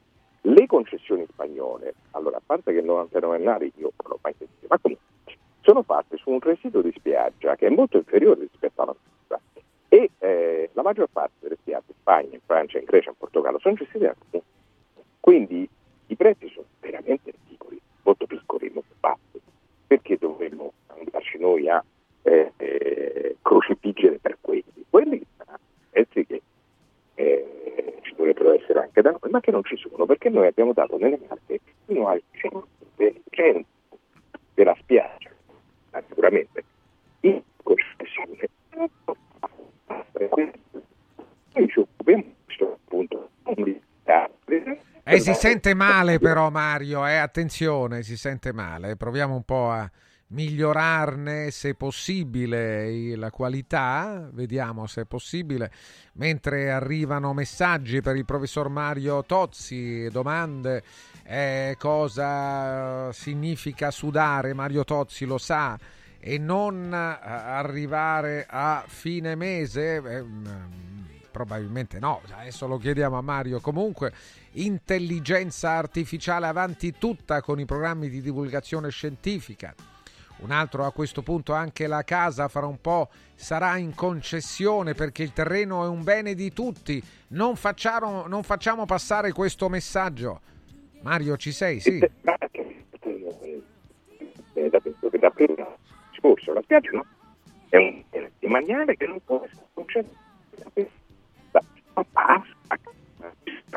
Eh, ma si sente male però, mannaggia. Che, che, è successo? Fino a poco fa l'ascolto era buono, adesso invece eh, Mario un altro 50 euro al metro quadro, ridicolo. Sembra che in Africa, guardate, non è facile fare nulla, eh? quindi questo chiariamolo subito. Anche eh, mettere a frutto una concessione di così piccola poi, di nemmeno 100 metri piccolissima, minuscola concessione. Non è facile, bisogna essere anche bravi come imprenditori a far fruttare quello spazio. Un altro ancora, grazie a persone che la pensano così, l'Italia non è più quella degli anni 60, del boom. Oggi vogliono svendere l'Italia ai privati stranieri. Vediamo se Mario lo, lo recuperiamo o meno. Eh, buongiorno, il discorso delle concessioni deve valere anche per le case popolari dove eh, le abitazioni eh, vengono passate da padre in figlio. Non è giusto, non è corretto, naturalmente è giusta questa nota dell'ascoltatore. Eh, è giustissima la, una casa che viene data in concessione o comunque per un periodo temporaneo per uh, superare una difficoltà temporanea non può essere pensata come una proprietà. C'è Mario allora? Eh? Sì, è proprio questo. Non, non è una proprietà privata, quella è una concessione temporanea. Casa tua è una tua proprietà privata, che c'entra? Che, che paragoni fate? Perché siete così ignoranti? Mamma mia. Ma qua dicono sei, si, si, sente sei, sei comunista, vuoi tornare al comunismo. Ma, che, ma scusa, ma l'Europa come? Uno ti può far rispettare una misura liberista e tu mi dai del comunista. Scusate, perché abbia pazienza, non lo comprendo. I liberisti sono comunisti? No, no, non lo sono per nulla. E allora, è una liberista che, ripeto, a me neanche mi trova favorevole, però c'è, devi andare a bando, fine dei privilegi, fine, vai a bando. Metti un po' la campanella che la ricreazione è finita. Eh no, qua dicono però, ha ragione Mario, in Spagna trovi uno stabilimento raramente, quasi tutta spiaggia esatto. libera, è quasi tutta spiaggia Ma anche in Francia. Anche in, in, in, Grecia te l'ho dimostrato quest'estate. Ma in Francia non, non dovevi, in Costa nemme, Azzurra, non dovevi nemmeno vedo. consumare, sì. non dovevi nemmeno consumare. Ombrellone, lo trovi, sì, stai lì, acqua calda, doccia, spiaggia, non c'è nessuno. Pulite, no. erano boh. pulite, meglio delle nostre? Pulitissime. Pulitissime. Boh. Quindi di che cosa mi state parlando? È una, è una cosa insopportabile. Basta, basta, ma basta. Ma basta! Mario, Ma basta! È Mariuccio, è Mariuccio e il Presidente della Repubblica Mattarella lo ha ascoltato, lo ha ascoltato e quindi si è comportato di conseguenza. Mario, grazie, buona giornata, a domani. Arrivederci. Abbiamo la musica, signore e signori. E che musica? Nat King Cole.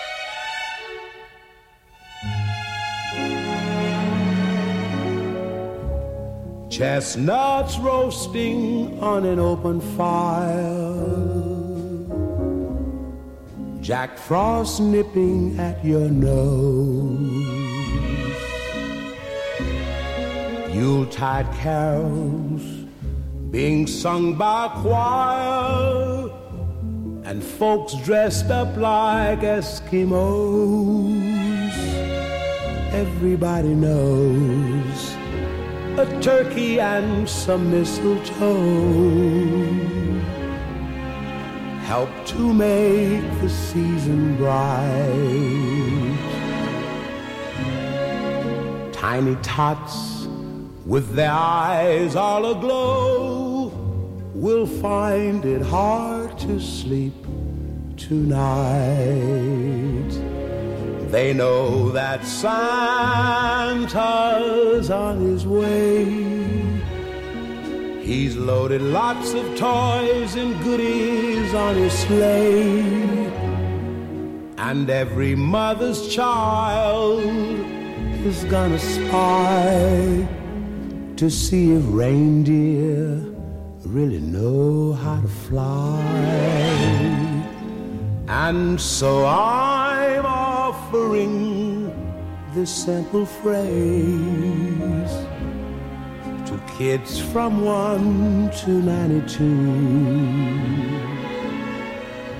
Although it's been said many times, many ways, Merry Christmas to you.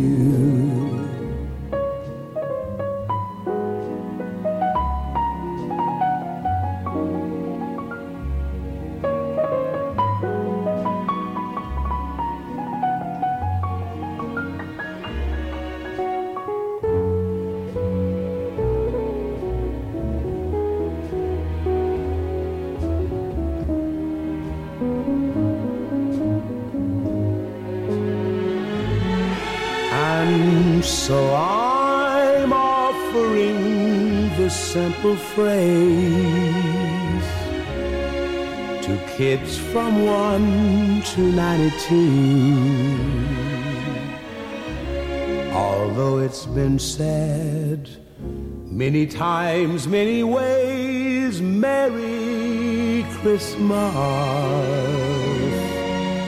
to you.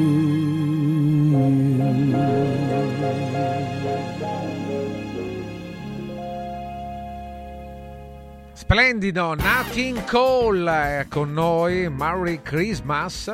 C'è il proposito di, di Chiara Ferragni, torna, torna, torna a pubblicare post su Instagram. Mi siete, mi siete eh, eh, mancati, ha detto la, la Ferragni.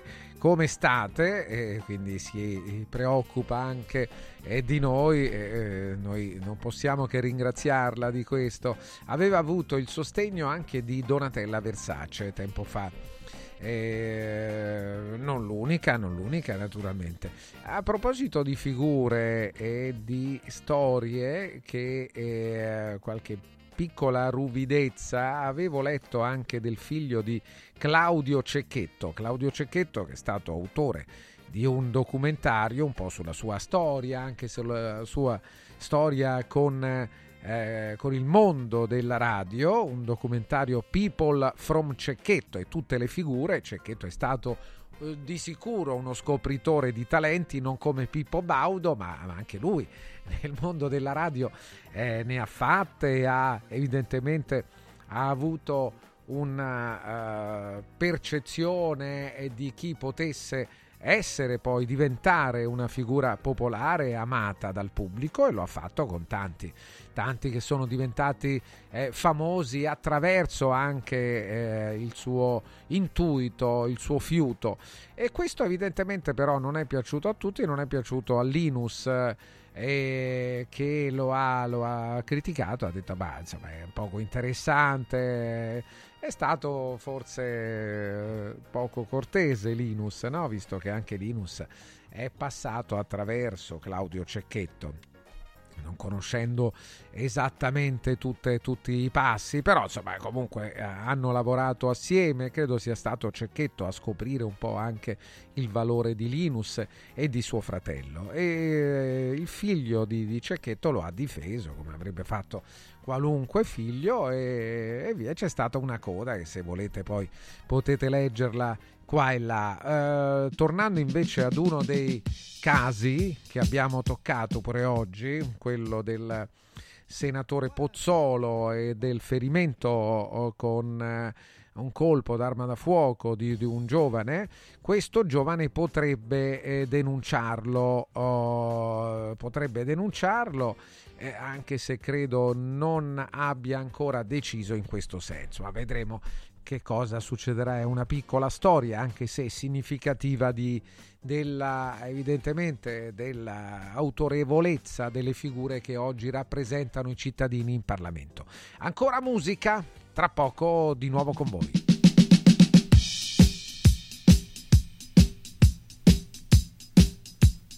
One, two, three, quattro. Beh, lui è, è cecchetto naturalmente.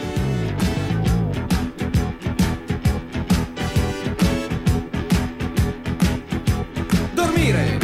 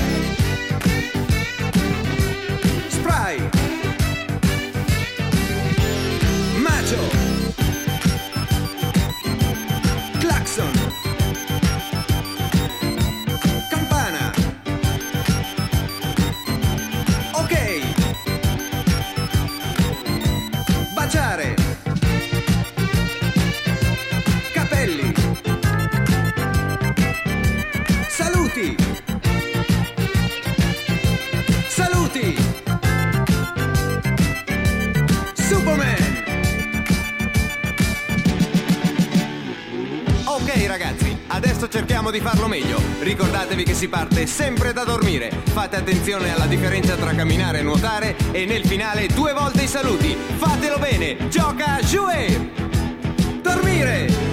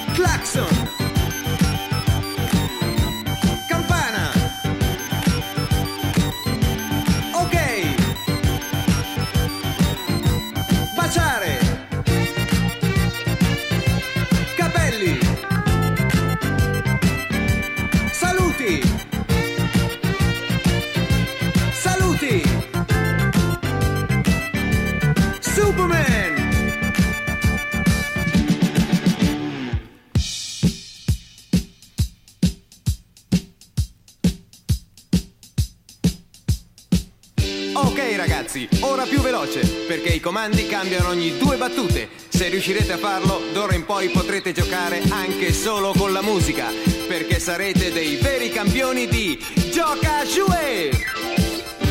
Dormire! Salutare! Eh, però divertente, dai. Ancora gioca al Jouet 13.53, stiamo chiudendo, oggi appena il 3 di gennaio, siamo ripartiti il 5 gennaio, oggi mi pare che oggi partano i saldi in Val d'Aosta, nel resto d'Italia dal 5, da dopodomani eh, saldi, quindi insomma credo, mi auguro, spero per tutti, è un buon segno, no?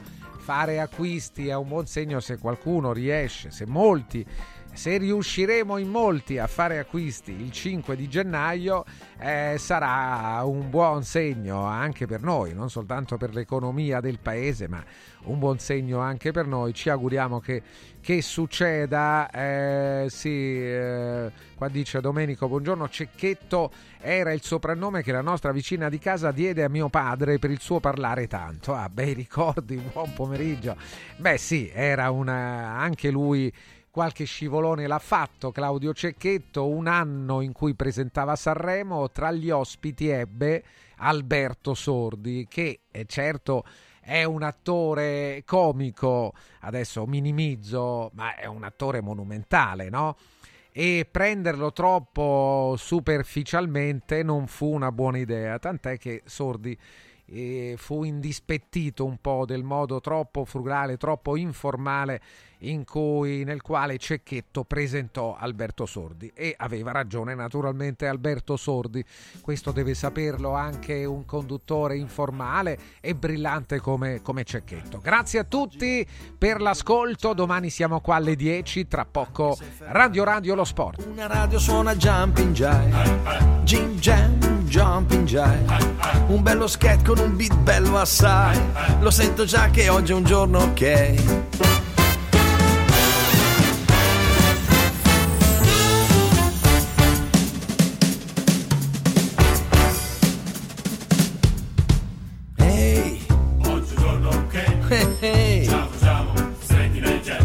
Scivola, dondola sul mio show, entra dentro il brivido, e poi una notte intera e che c'è nell'aria felicità, oggi è un giorno che ricorderai. Radio Radio ha presentato Un giorno speciale con Francesco Vergovic.